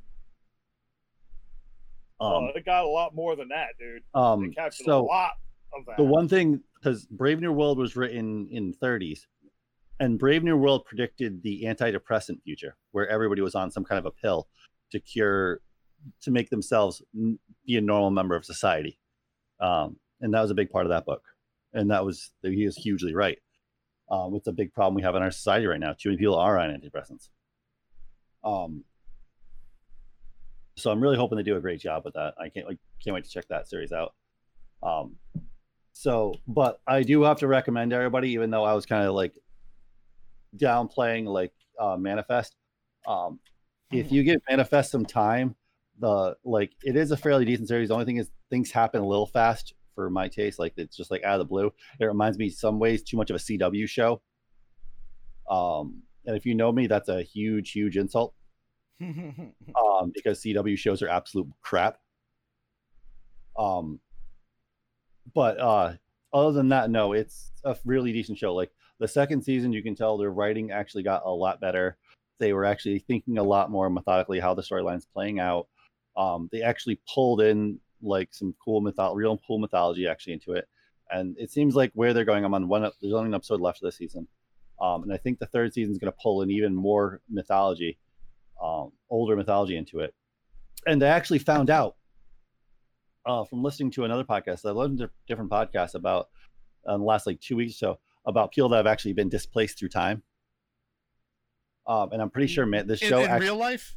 in You real know life, that's not true in real life. you know um, that's not true So right? in, re- in in real life, anyway. So um, there's a couple. There's a Okay, couple stories. he doesn't There's a couple There's a couple stories. Uh, we need an actually- internation. Anyway, there's a couple stories. into the nation anyway, can I finish? yeah. no because you're Hold going off the crazy end again so anyway, so um, real stor- real stories that actually involve people describing this place through time and an actual electric storm that actually displaced them through time. I was like, wow, so that's where they got the inspiration for the show, probably. yeah Um, one of bunch of crazy stories. people lied and they followed it up with a book because that shit doesn't happen it doesn't Well, exist Well, it does happen, but that's beside the point. Not No, it really did. Nate, we're not gonna. It does. we can't argue this, but there's literally no proof that that happens. Grim, Okay. I think you're breathing through your mouth too much. That's exactly what it is. Well, he is. That's, he's a mouth. He's a filthy mouth breather, but that's the sad point. yeah, I'm also right. I'm also 100% right. Okay, now I'm gonna blow your mind. I'm kidding. I 100% believe Nate because I've watched videos on that Japanese dude. Who? Oh God, I don't. There, real quick, took me two minutes. There's a Japanese dude who, no, sorry, he's not Japanese. It was a dude who showed up in a Japanese airport with a Yes, from the Um, t- the country of Tehran. yes, Yes. from the country Yeah. of Tehran. Yes. The, the problem is the country of Tehran existed like thousands of years ago. They know where it existed, but it was destroyed and gone. If I'm not mistaken, if I remember the video. Yeah, it's where France actually would have ended up. He had a passport and all this other stuff to prove he's from this country. He was confused about where they are, and they put him into a uh, like a holding They cell, put him in a hotel room with guards. and then he disappeared. Yeah, they they came back the he next morning. He was gone, and all the stories are like that. I can actually show you. There's a bunch of them out there that all have the same narrative. Um, they all show up in a different time period. The royals or whoever else lock them up somewhere because they're like, "Who the hell is this crazy person?" And they disappear by morning. And this happens over and over and over. Yeah, it's it's an interesting, interesting. And there was a guy that was hit by a car in New York City in the 50s that was dressed in attire for the 1800s that had a grocery list on him for a store that doesn't exist anymore. Because it's the because he was hit by a car and killed. There's a lot of crazy stories out there. The Whether you- mysteries of the tale of the man for Taured. I'm gonna Yes. send this to you on on on Facebook. Like I'm not gonna sit here and say I believe all this shit, but I'm not. I was joking when I was bashing Nate because I remember I watched this video and the evidence is very compelling that something weird happened with this dude because he he was confused. He was in attire from that made no sense in the area, and it Mhm. was from later in the day, and then he just ups and disappears. Yeah, Like but he there's points out where he belongs on a map, and he's pointing at like like they said France, but he's calling it a different country. It, it's very, it's odd. but there's a lot of stories like that, Grim. That's only one. There's a ton. That's the one that's the most compelling because that's the one with what what felt like the most truth because it was a military documents that Well, that basically back up everything that happened there, and it's easy to believe those military documents because they back them all up. there's documents in Russia from multiple czars having people that were displaced through time, actual documented with their military. Uh, Russia, they're always drunk, dude, so you don't know. Anyway, so we'll, well, that's that's off topic. They love you- the vodka. if you like that subject, pay attention to my Twitter account because eventually I'm going to be announcing when we're going to do the other podcast. Um, so if you really like that kind of subject, really pay attention. Um, anyway, Bazinga, what the hell you been? You didn't even get a chance to say what you're doing. Uh, not much. I've been watching some of the new movies that are on Netflix, and they're just most of them are terrible. Netflix doesn't make good shows. It's like one out of a hundred Yeah, they get lucky they they have they have too many shows that could be good, like movies that could be good, and then they're like just terrible. Like it's like one like these actors that are like the B B rated, you know. Yeah, dude, because hmm. I don't know what it is with Netflix, but like someone comes in at work standards like this actor's really great and they're not, but they're like, no, trust me, this person's really great, and then they get the job and it makes no goddamn sense. yeah, Yeah, it's like there was this one movie. It was it could have been a good movie. It was like this cop who befriends this col- uh, comic book guy who uh try the because the bad guy is like making the death seem like comic book villains did it. Oh, that one's like Iron Man. That's how this happened, and that one's like this. Could have been a mov- good movie, but like they had like a B-rated Josh Gad, uh, and like it, it was like all these people that looked similar to some of the action heroes and stuff from today's TV or movies, and it, it and it was also in Spanish, so it was hard to watch. B rated and in Spanish. That just sounds like a bad TV show. so yeah, I don't know. It could have been good, but and some of the things just didn't work. Like, uh, there was this one scene. I just no, it just didn't. It didn't make sense because like the guy want the bad guy wanted to kill himself. He was gonna kill himself to to make the first superhero. So he purposely like cut off a railing so he could fall into the acid. Oh, jeez. I'm like, oh man, that's pretty bad. It Can I ask you a quick question, bad. What's up? What's up? Um, you read a lot of books. I know Scientology is retarded. Um, yes, Didn't that guy make an excellent sci-fi series though? yes, he did. What's it called? Oh, I can't think of can shit. Okay, But it's all it's all But his yeah, name's L. Ron Hubbard, right? yeah, yeah. And it was well, the scariest thing is though, he took it for a real. Like he told his followers that his even his science fiction books were real. Yeah, I just want to The guy was because I'm nuts. trying to find something Based new. on to a start. true story. Yeah, that's what he told people. It was ridiculous. It's like people starting thinking the Dune story is real. Come on now. Anyway, um, let's get into this first topic. So, Apple files uh, for a second. Okay, so we know this whole big conflict going on between Epic Games and Apple, right? So it's gone a little further. So Epic, uh, Apple is now seeking damages against Epic Games for allegedly breaching contract, which they actually did do. Um, they came uh, came in a filing um, entered on Tuesday alongside uh, counterclaims for unjust what do you call it enrichments and da da da. Yeah, the, we know about that because you talked about last week. Um, so Epic's flagrant. This is what uh, Apple had to say. Epic's flagrant disregard for con- what do you call it? Uh, contractual comments. Uh, yeah, come in. give me talk. I, Come on. Nate. I can't even talk. That. I don't know what the hell's that. uh, yeah, another misconduct has caused significant harm to Apple. The filing reads, um, left unchecked, Epic's conduct threatens the very existence of the iOS ecosystem and its um, tremendous value to customers. Now, come on now. I don't well that last statement it just makes me yeah. consumers like that last statement they threw in there like i was just like i read that i'm like what the hell i'm thinking in my head it, like the customers are like like grim was saying i do well i am for that like they don't care about the customers they just want the money and that's very true um but the truth is though epic did breach contract Mhm. so I think Apple will easily win this without a question because Epic did sign that contract when they chose to sell in the Apple store. But they Um, didn't technically they, they didn't technically break the contract by going around it. That's the argument. They went around it so they weren't breaking the contract. It's a technicality. And it looks like Google's kind of just stepping aside. I'm not gonna push this right now. I'm gonna see what happens. Well, yeah, I think they're gonna let in the Apple because Apple is, you know, I mean, let them see what happens, and then if obviously, then if it's like, you know, I mean, Apple's starting to get some headway, Google's just gonna push in with them, and it'll be all over. Yeah. Maybe Oh. or maybe Google just is like, oh, there's a 50-50 chance we lose. Let's let's let's let Apple do this. Because again, they by going around it, they didn't technically break anything. That's all I'm saying. By going around it, they've managed to not break the contract. So this whole thing becomes mired. And that's what makes it great. Yeah, Tune in But- next week to Legal Eagles. yeah, but Dun dun dun dun dun. We're not Yeah, but- lawyers. we just play I- them on a podcast.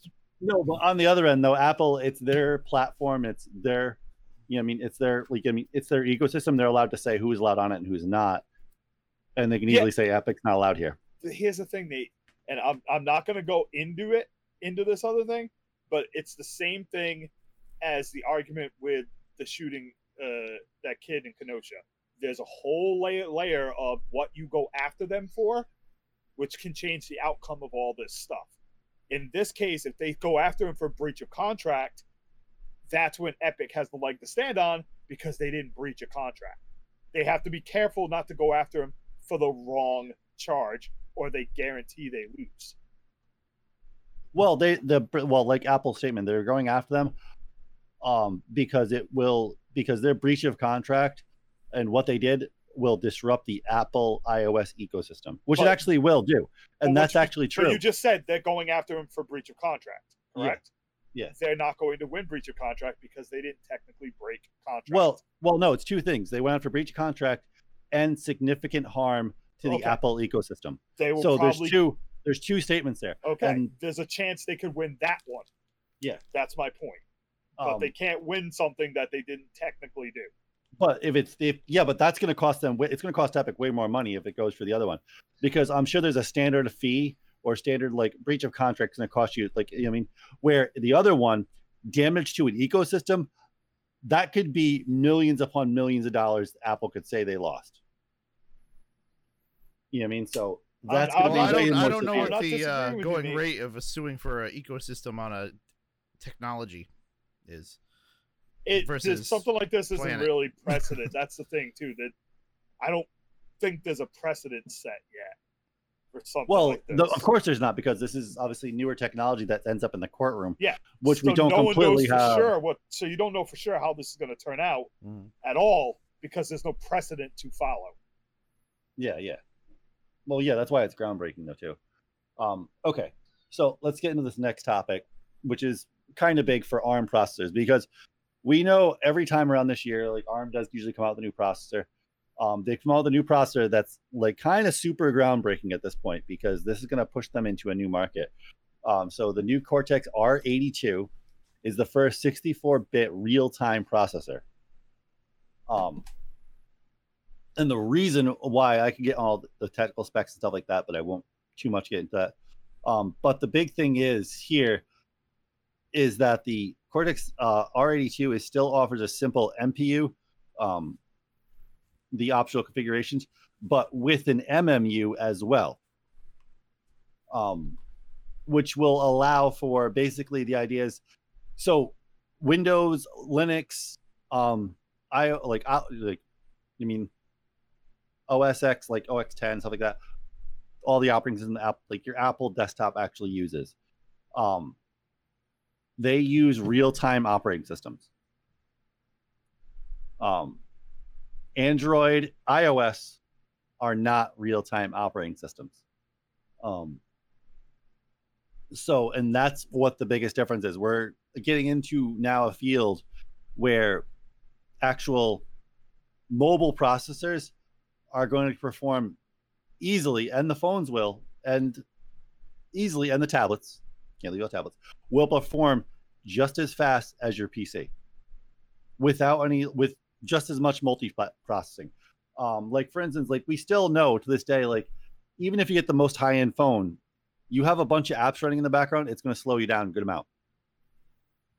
Do you think this is something that Apple discovered when they decided to go to the ARM processors? This is not Apple, this is ARM. I know, but ARM is they're using a ARM processor for the new computers. Remember? Oh, oh, they are, but this is the actual. This is the main, like one of the main. This isn't Apple that developed this, though. I understand that, but do you think Apple discovered this too? well, they haven't said anything, so we don't know. Because that's you know I'm just seeing this. I'm like just wondering if they came But- up with an idea like this with their because they're always so they they're always so far ahead with the the minimal. You know, you could get like hmm. a an i7 that's like five years old and it runs better than like the new one. You know, the, everything just runs better for some reason. Well, yes. Um, well, they did say they are. They're making their own processors for. They're getting away from Intel and they're making their own processor again. Yeah, Um, and and they did say they were going to be ARM, but we haven't got any more information other than that yet. And they would have to have this same breakthrough. We don't know if they have yet, but this is going to bring like ARM could easily start branching into the desktop market now if they want to, and Mhm. selling processors right along with AMD and Intel. are they big enough? Yeah, they're big enough. They could do it like like easily. You know what I mean? Like think how many um computers are in every household. Not really. Where well, no, okay, okay, just about where phones are in every single person on the planet's hands almost. Uh-huh. You know what I mean? That's you know what I mean it's a way bigger market. Except for me, I So- refuse. So yeah, they they yeah they have more money than they know what to do with. I'm sure, um, which is why they have the able to do research and develop something like this. So is it um, trying to say that it runs like an SSD? Okay, so it will no, so no, it doesn't run like an SSD. Well, it says But- reassigning cores from real-time pure SSD duties to computational storage. Yes. Um, this will allow how storage works on a phone to work way faster. Oh, okay. Um, because obviously your phone's running on an SSD. Yeah, yeah. like pretty much it's a NAND flash, like I mean, and it'll allow um for um and that's where the memory management unit comes into place um instead of the memory protection unit because all phones right now have a memory protection unit and your computer has a memory management unit. Um, and this allows just for memory management in general on your PC, where the protection unit allows for basically things don't get too crowded. Like it can stop certain things so you don't get bottlenecked anywhere because it can only do so much. Where because it's a, not a real time processor. With this being a real time processor, there's going to be no need for that. So they can just run an MMU and you'll have no problems. Um, which means the next generation of phones, if this is going to be the next generation of phones, they're going to be literally like twice as fast, If not better than the last generation. Like, and it's crazy because we're seeing a huge jump in technology as far as chips go, like across the board now. Um, like with the Ryzen line, the new Intel line, um, obviously Nvidia just made their announcement and they're literally making like leaps and bounds ahead of the last generation. And now ARM is just made a giant leap, like for mean phone and uh, tablet technology, which is going to just bl- like you mean make the last generation looked like the slow start, which is crazy. Not to mention for people that make obviously games for mobile, this is going to be a huge thing too. Like it's going to be a lot more flexibility for programming and stuff. hmm So, like, they'll be able to develop a game like you'd be developing it on a PC for the most part, because you wouldn't have to worry about those limitations. Hmm, that's good.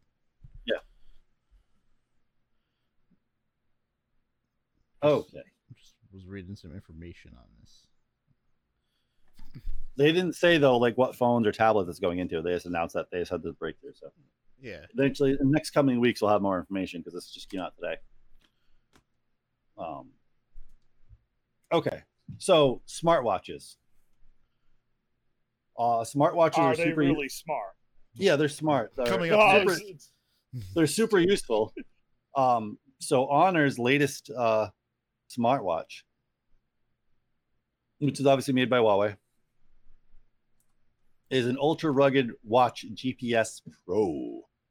Um, and it seems like this watch is actually made for people that like to hike or like to go out. Like, I mean, uh, kind of like the adventurous, more kind of people that get out and like, or on archaeological dig somewhere in the middle of nowhere, friggin' on.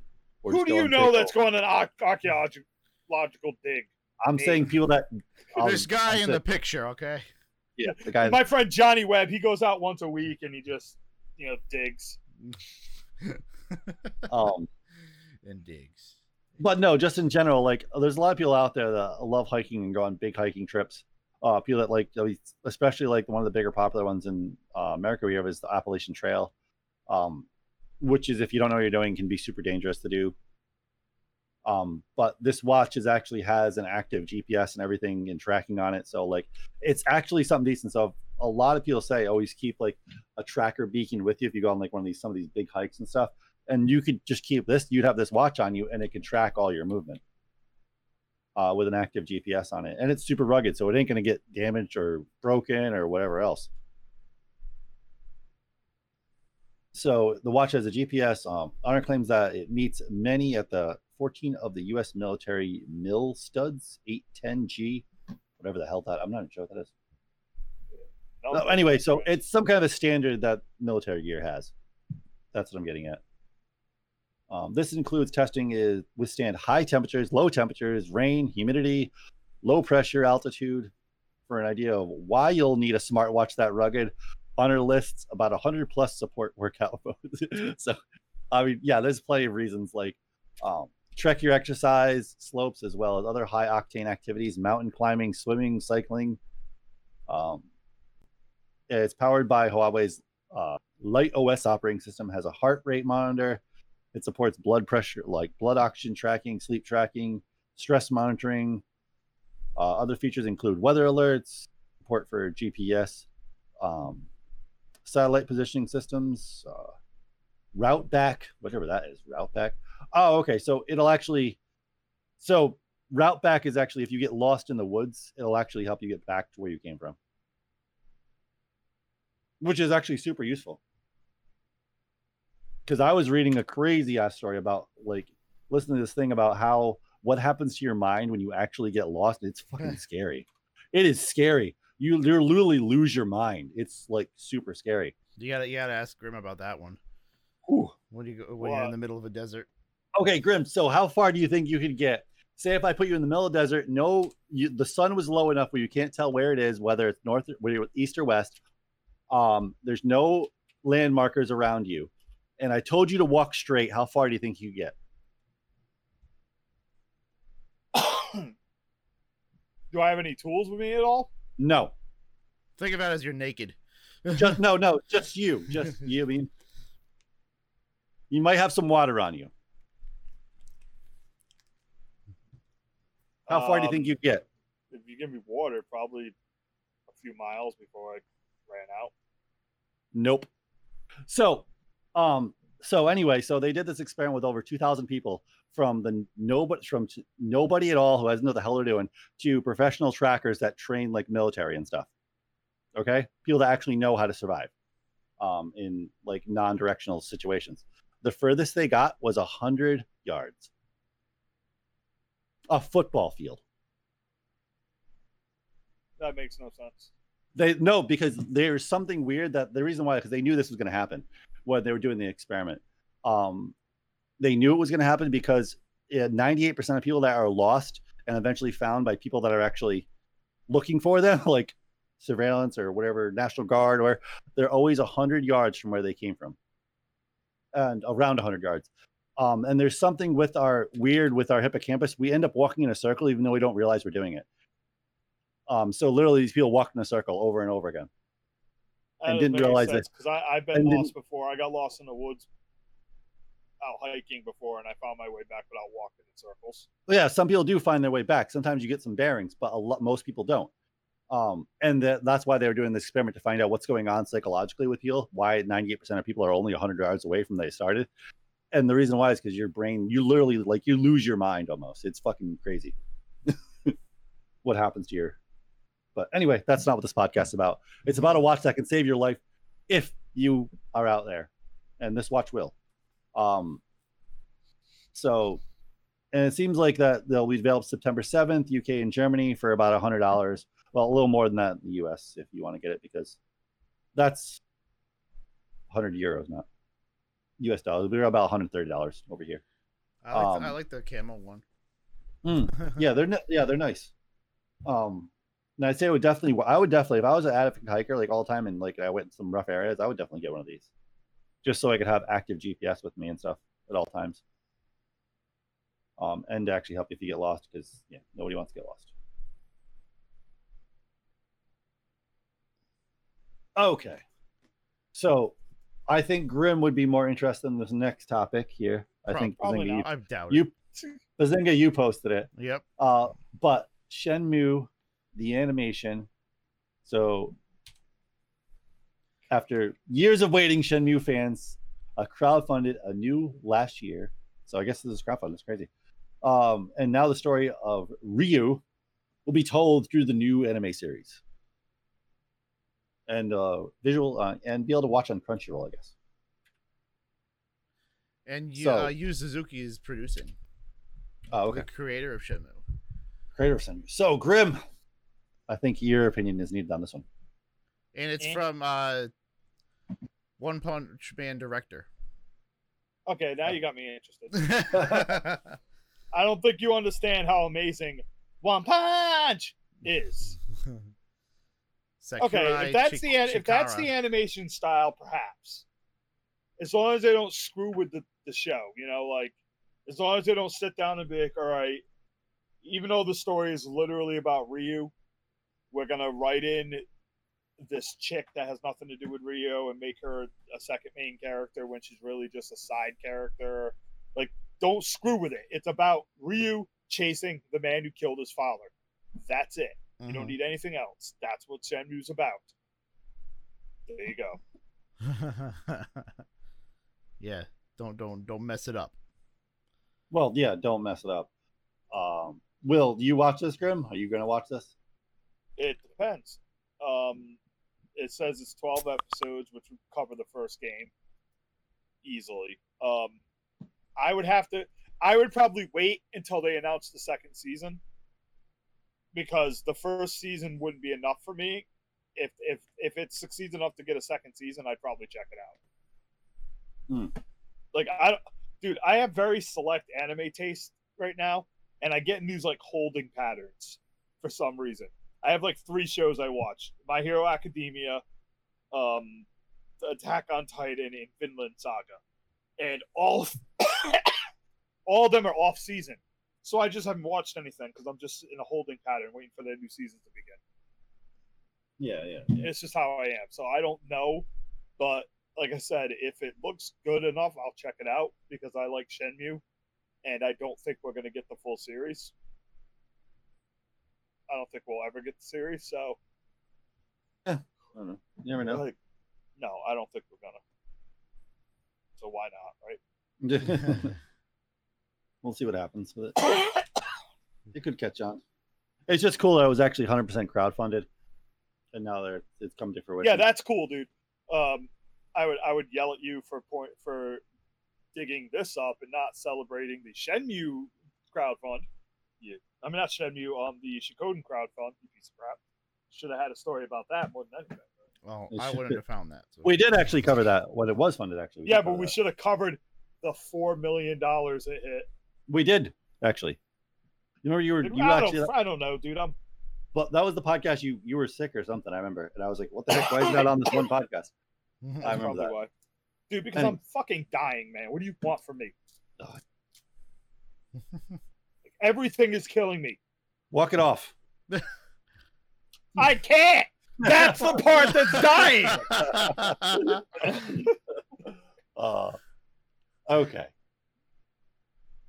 So let's get into this one way or the other. What you think about this movie? Dune trailer revealed. Giant sandworms look super epic. Like, holy crap! And I didn't realize how many actually big stars were actually in this movie until I saw this trailer. I was like, holy crap! I need to pay attention to this more. Ah, I wouldn't know if you call them big stars or are they just people that they want you to believe are big stars. Like, I like Batista in Guardians of Galaxies. I don't think he's this great actor. I think he's getting a lot of credit for being the same guy in every movie he's freaking in. yeah, he's been a lot of comedy. Yeah, he's Yeah. the same dude in every movie. Not Yeah. to say that there's anything wrong with it. I'm just saying, like, a lot of these people are actors you're being told are supposed to be big. He, he's he's the new Rock right now. Yeah. So The Rock was always better. Bad taste, but better. No, but just in general, I think the trailer really captured like this kid's like you mean the coming like kind of like messiah kind of character. It's like it really captured a lot of that. Yes and no. But this is a personal problem. I need because as Nate knows, I am someone who absolutely loves the 80s futuristic motif. And when I think Dune, even though it's from the 60s, that futuristic motif comes through with a mix of like 70s, 80s motif.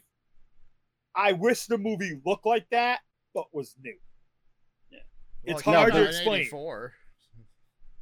What? It came out in 84, the movie. No, oh, books are- no, the the book came out in '65. I know, but the movie came out in 84. It's just Yeah, but the movie wasn't that great though. The original movie wasn't that No, great. I- it's I hear just the that. thing. It's just the thing I have of like, like the reason why I like Cyberpunk so much is because Cyberpunk is distinctly, hey, this is what the future would look like in the '80s, and I like that motif. But it looks cool. I'm just, I wish they had been like, we're gonna do this real old style. That would have been but, like- cool, like, but the- high quality, but look like it's from the '60s and '70s with like the the the few, the tech and shit. Mm. That would have been crazy. No, no, that yeah. I just that- like that's just a personal retarded But- thing. the effects and stuff are just like holy crap. Like we haven't like the TV series they did with Dune was actually okay. The the well, it was a sequel to Dune that TV series. No, the the movies they did on sci-fi were terrible.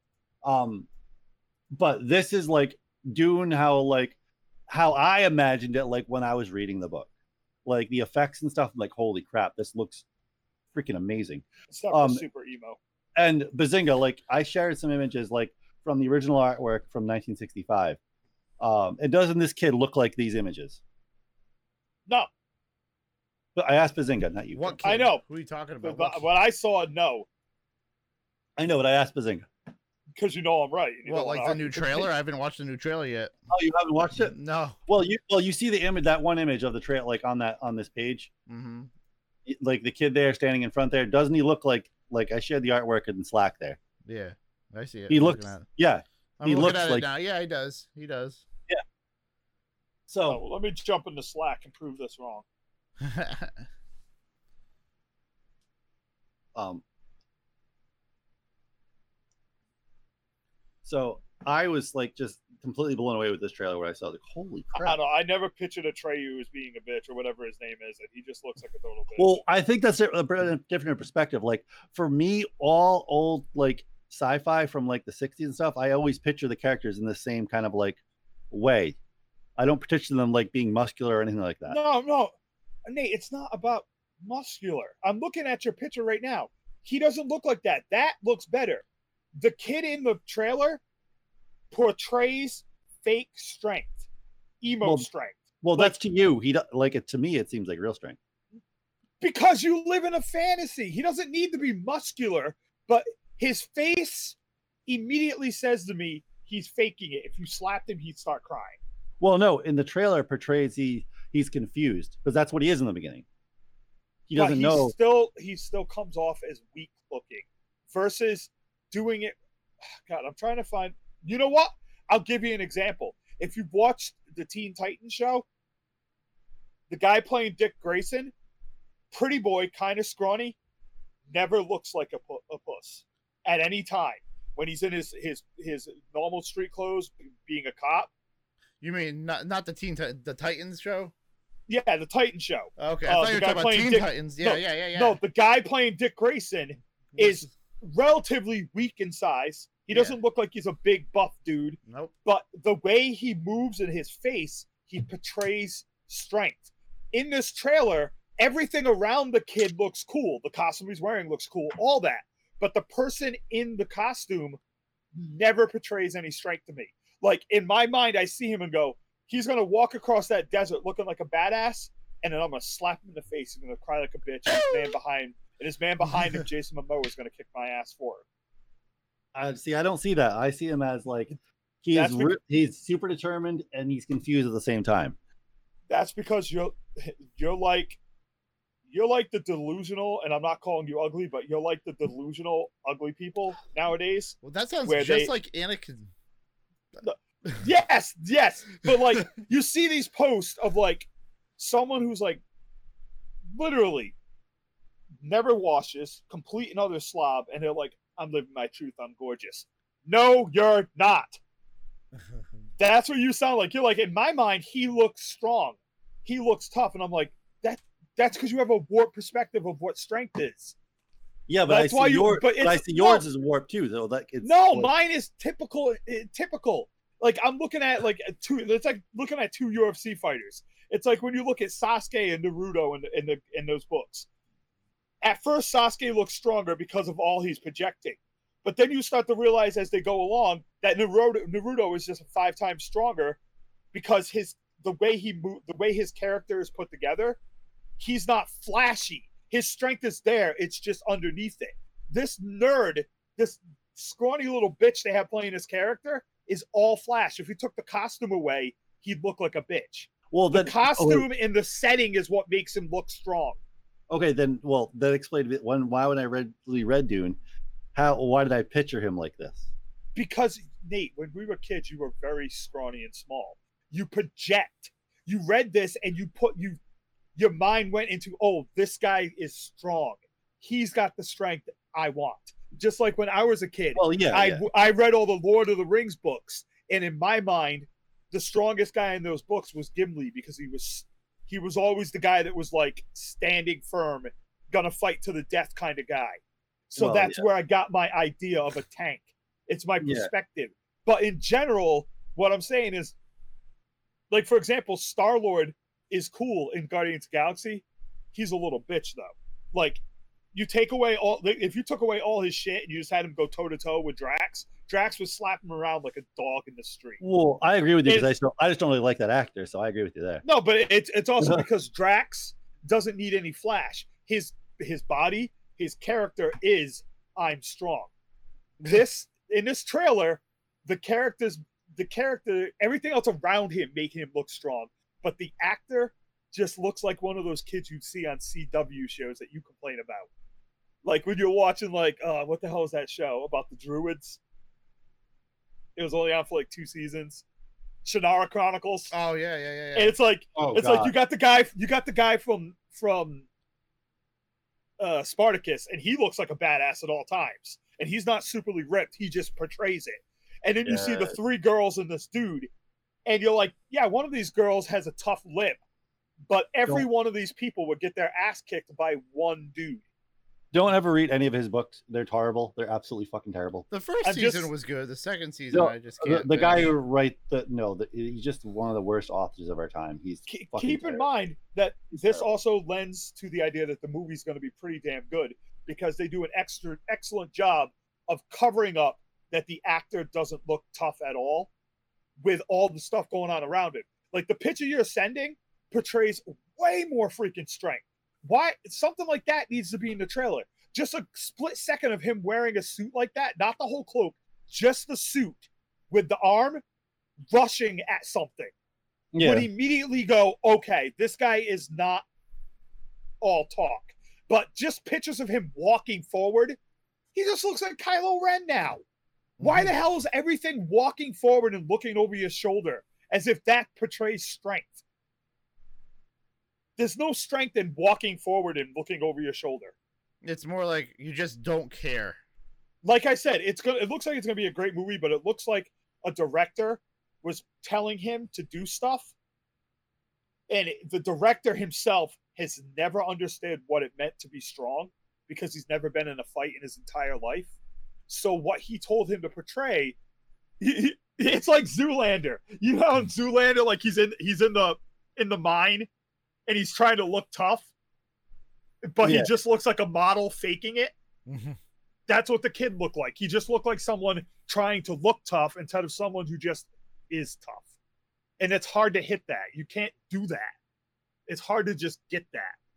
I mean, I don't know. I, I think it's way better than the original. That Dune movie Oh. from like the '80s was. yes, Like, dude, that guy- movie, He he looked confused and had no clue what he was doing the whole time. movies were terrible back then. I'm not saying the kid's not going to act his way around it.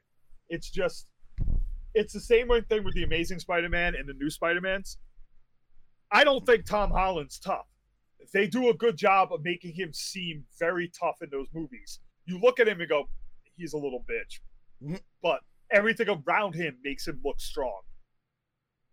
That's basically what it is here. That that guy doesn't portray it for real, but they're going to do an excellent job of hiding Hmm. so that you come off thinking like I'm looking at some of this art, dude. Some of this, this looks way cooler and way tougher than that guy will ever look in these books. I mean, in this movie, like look at that one thing I put it in Discord. Like that guy is just immediately coming off as an aura of "I will wreck you," right there. Um, Except for the worm, which is hilariously bad. well, the, the, oh my god, the special effects back then were terrible. Holy crap, they were terrible. Yeah, Oh. I'm just saying that he, it- it's you can't you can't direct it.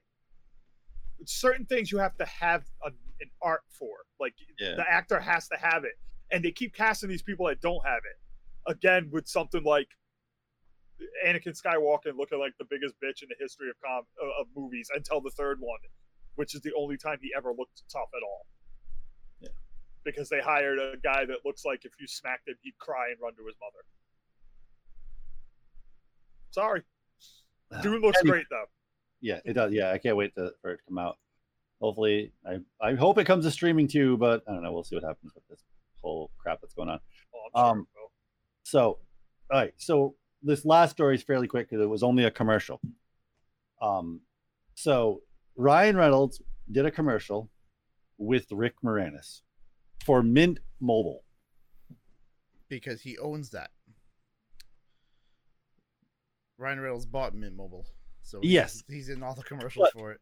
But the big thing is, though, aside from like a lot of people are pretty sure like he's in the new Ghostbusters movie. There was a behind the scenes thing they did, whatever. Anyway, hmm uh, that, that's all rumor. We won't know till it comes out. Um, but his big premiere back to film is a commercial Yeah. after Right. so many years. Oh my But- god. Here's the thing. It, it, it's also it's also lazy because Ryan Reynolds has a sense of humor. He should have hired Dave Thomas and Rick Moranis, and he should have just done a parody of their Great White North uh, Oh. thing with them trying to get service and then using Mint Mobile to get service yeah, yeah. because What? that would have been something to get people excited about. It was kind of funny because Rick Moranis showed up like, "What the fuck am I here for, man?" He's like, "That's it. See ya." He leaves. and, Um, and- and at the end it goes Rick Moranis. yeah, yeah, yeah. Like in the in the text, Uh, it's like freaking Rick uh, Moranis. Great, I'm gonna spend half the night watching Bob and Doug McKenzie clips now. Oh Jesus! But I just it was really it was neat. Like obviously, I'm really glad to see Rick Moranis back to film. Like it shows he has a willingness. He's gonna do something like silly with this for a friend, Rick, uh, Ryan Reynolds. Um, like hopefully we're gonna see him like somewhat soon, like in something else. Like hopefully he makes a comeback and something iconic. Obviously, we know also he was. We don't know 100 percent sure, but we're there's pretty much 100 pretty sure that he signed on to Honey I Shrunk the Kids again. Mm. I'm not excited about that. I don't like Um, Honey, I Shrunk the Kids at all. I mean, I like the first one. The other ones weren't that great. Like Honey, I blew up the kids. Honey, I whatever the hell the other one was. I don't know. Honey, I milked the property. I don't even know. Um, but yeah, they blew that one out of proportion. But they're supposed to do a reboot of Honey, I Shrunk the Kids, I guess, or something like that, or a distant sequel or something. And that one has a lot of credibility that it's actually real. That he actually did sign on to do that. So, and like I said, there was a lot of hints that he was actually on set with the new Ghostbusters, so he's most likely going to be in it. so, I'm really, really excited for Rick, the return of Rick Moranis. I'm sure a lot of people are. I just Uh, want, honestly, I want more Bob and Doug McKenzie. That, that would be awesome. Give me another movie. Give me a TV show. Something. In case you don't know what that is, people, it's from an old TV show called Second City, and there were two Canadian guys that said stuff like knob and hoser all the time. yes. And it was one of the funniest sketches ever created, all the ones they do. They are comic geniuses. oh, if only that kind of comedy still existed. Yeah, you hoser. Oh man, comedy is just. I like some comedy, but so much comedy nowadays is just terrible. Because all of it's afraid to offend people, so it's all bad. Fucking terrible. Because They also cannot don't- offend anyone. They, nobody knows how to improv anymore. It seems like they all have to read from a script. No, I guarantee you they do. But they're afraid if they improv, they'll say something they shouldn't say, and that will be the end of them. Yeah. You can like look at the only reason why Dave Chappelle can't be canceled is because he's too goddamn rich. So it's like you you every time he does a, a show, he pisses off every single person on the goddamn planet because they're all ch- children, and he's like, whatever, you can't cancel me. I'm Dave freaking Chappelle. but if he was like a new comedian, his career would have been over in a heartbeat with the shit he says. Yeah, yeah. So it's been confirmed that he's The Honey- It's called Honey, Shrunk- Shrunk. Oh, okay. There's a story about missing Viagra. anyway, oh, well, you reached the end of the Talking Gaming and Tech podcast. We thank you all for joining us. Remember, we'll be back here at five o'clock next week, Wednesday, twitch.tv slash get tech geeks if you want to watch us live. But other than that, we thank you for joining the podcast, listening to the podcast. There'll be another podcast next week uploaded. But we thank you for listening to this one. Remember, go to iTunes, give us a rating, and also check out our YouTube, youtube.com slash get tech. And if you want to know about a future podcast, that if you're into the strange and abnormal things that go on in this world, well, you need to follow me on Twitter. And there's also going to be a separate Twitter account that's going to be created for that podcast. So pay attention if you want to know. It was going to start earlier, but things happened. Yes. um, so thank you for joining us. But until next week. For the latest and greatest in gaming and tech, everybody, get tech, and we'll see you next week.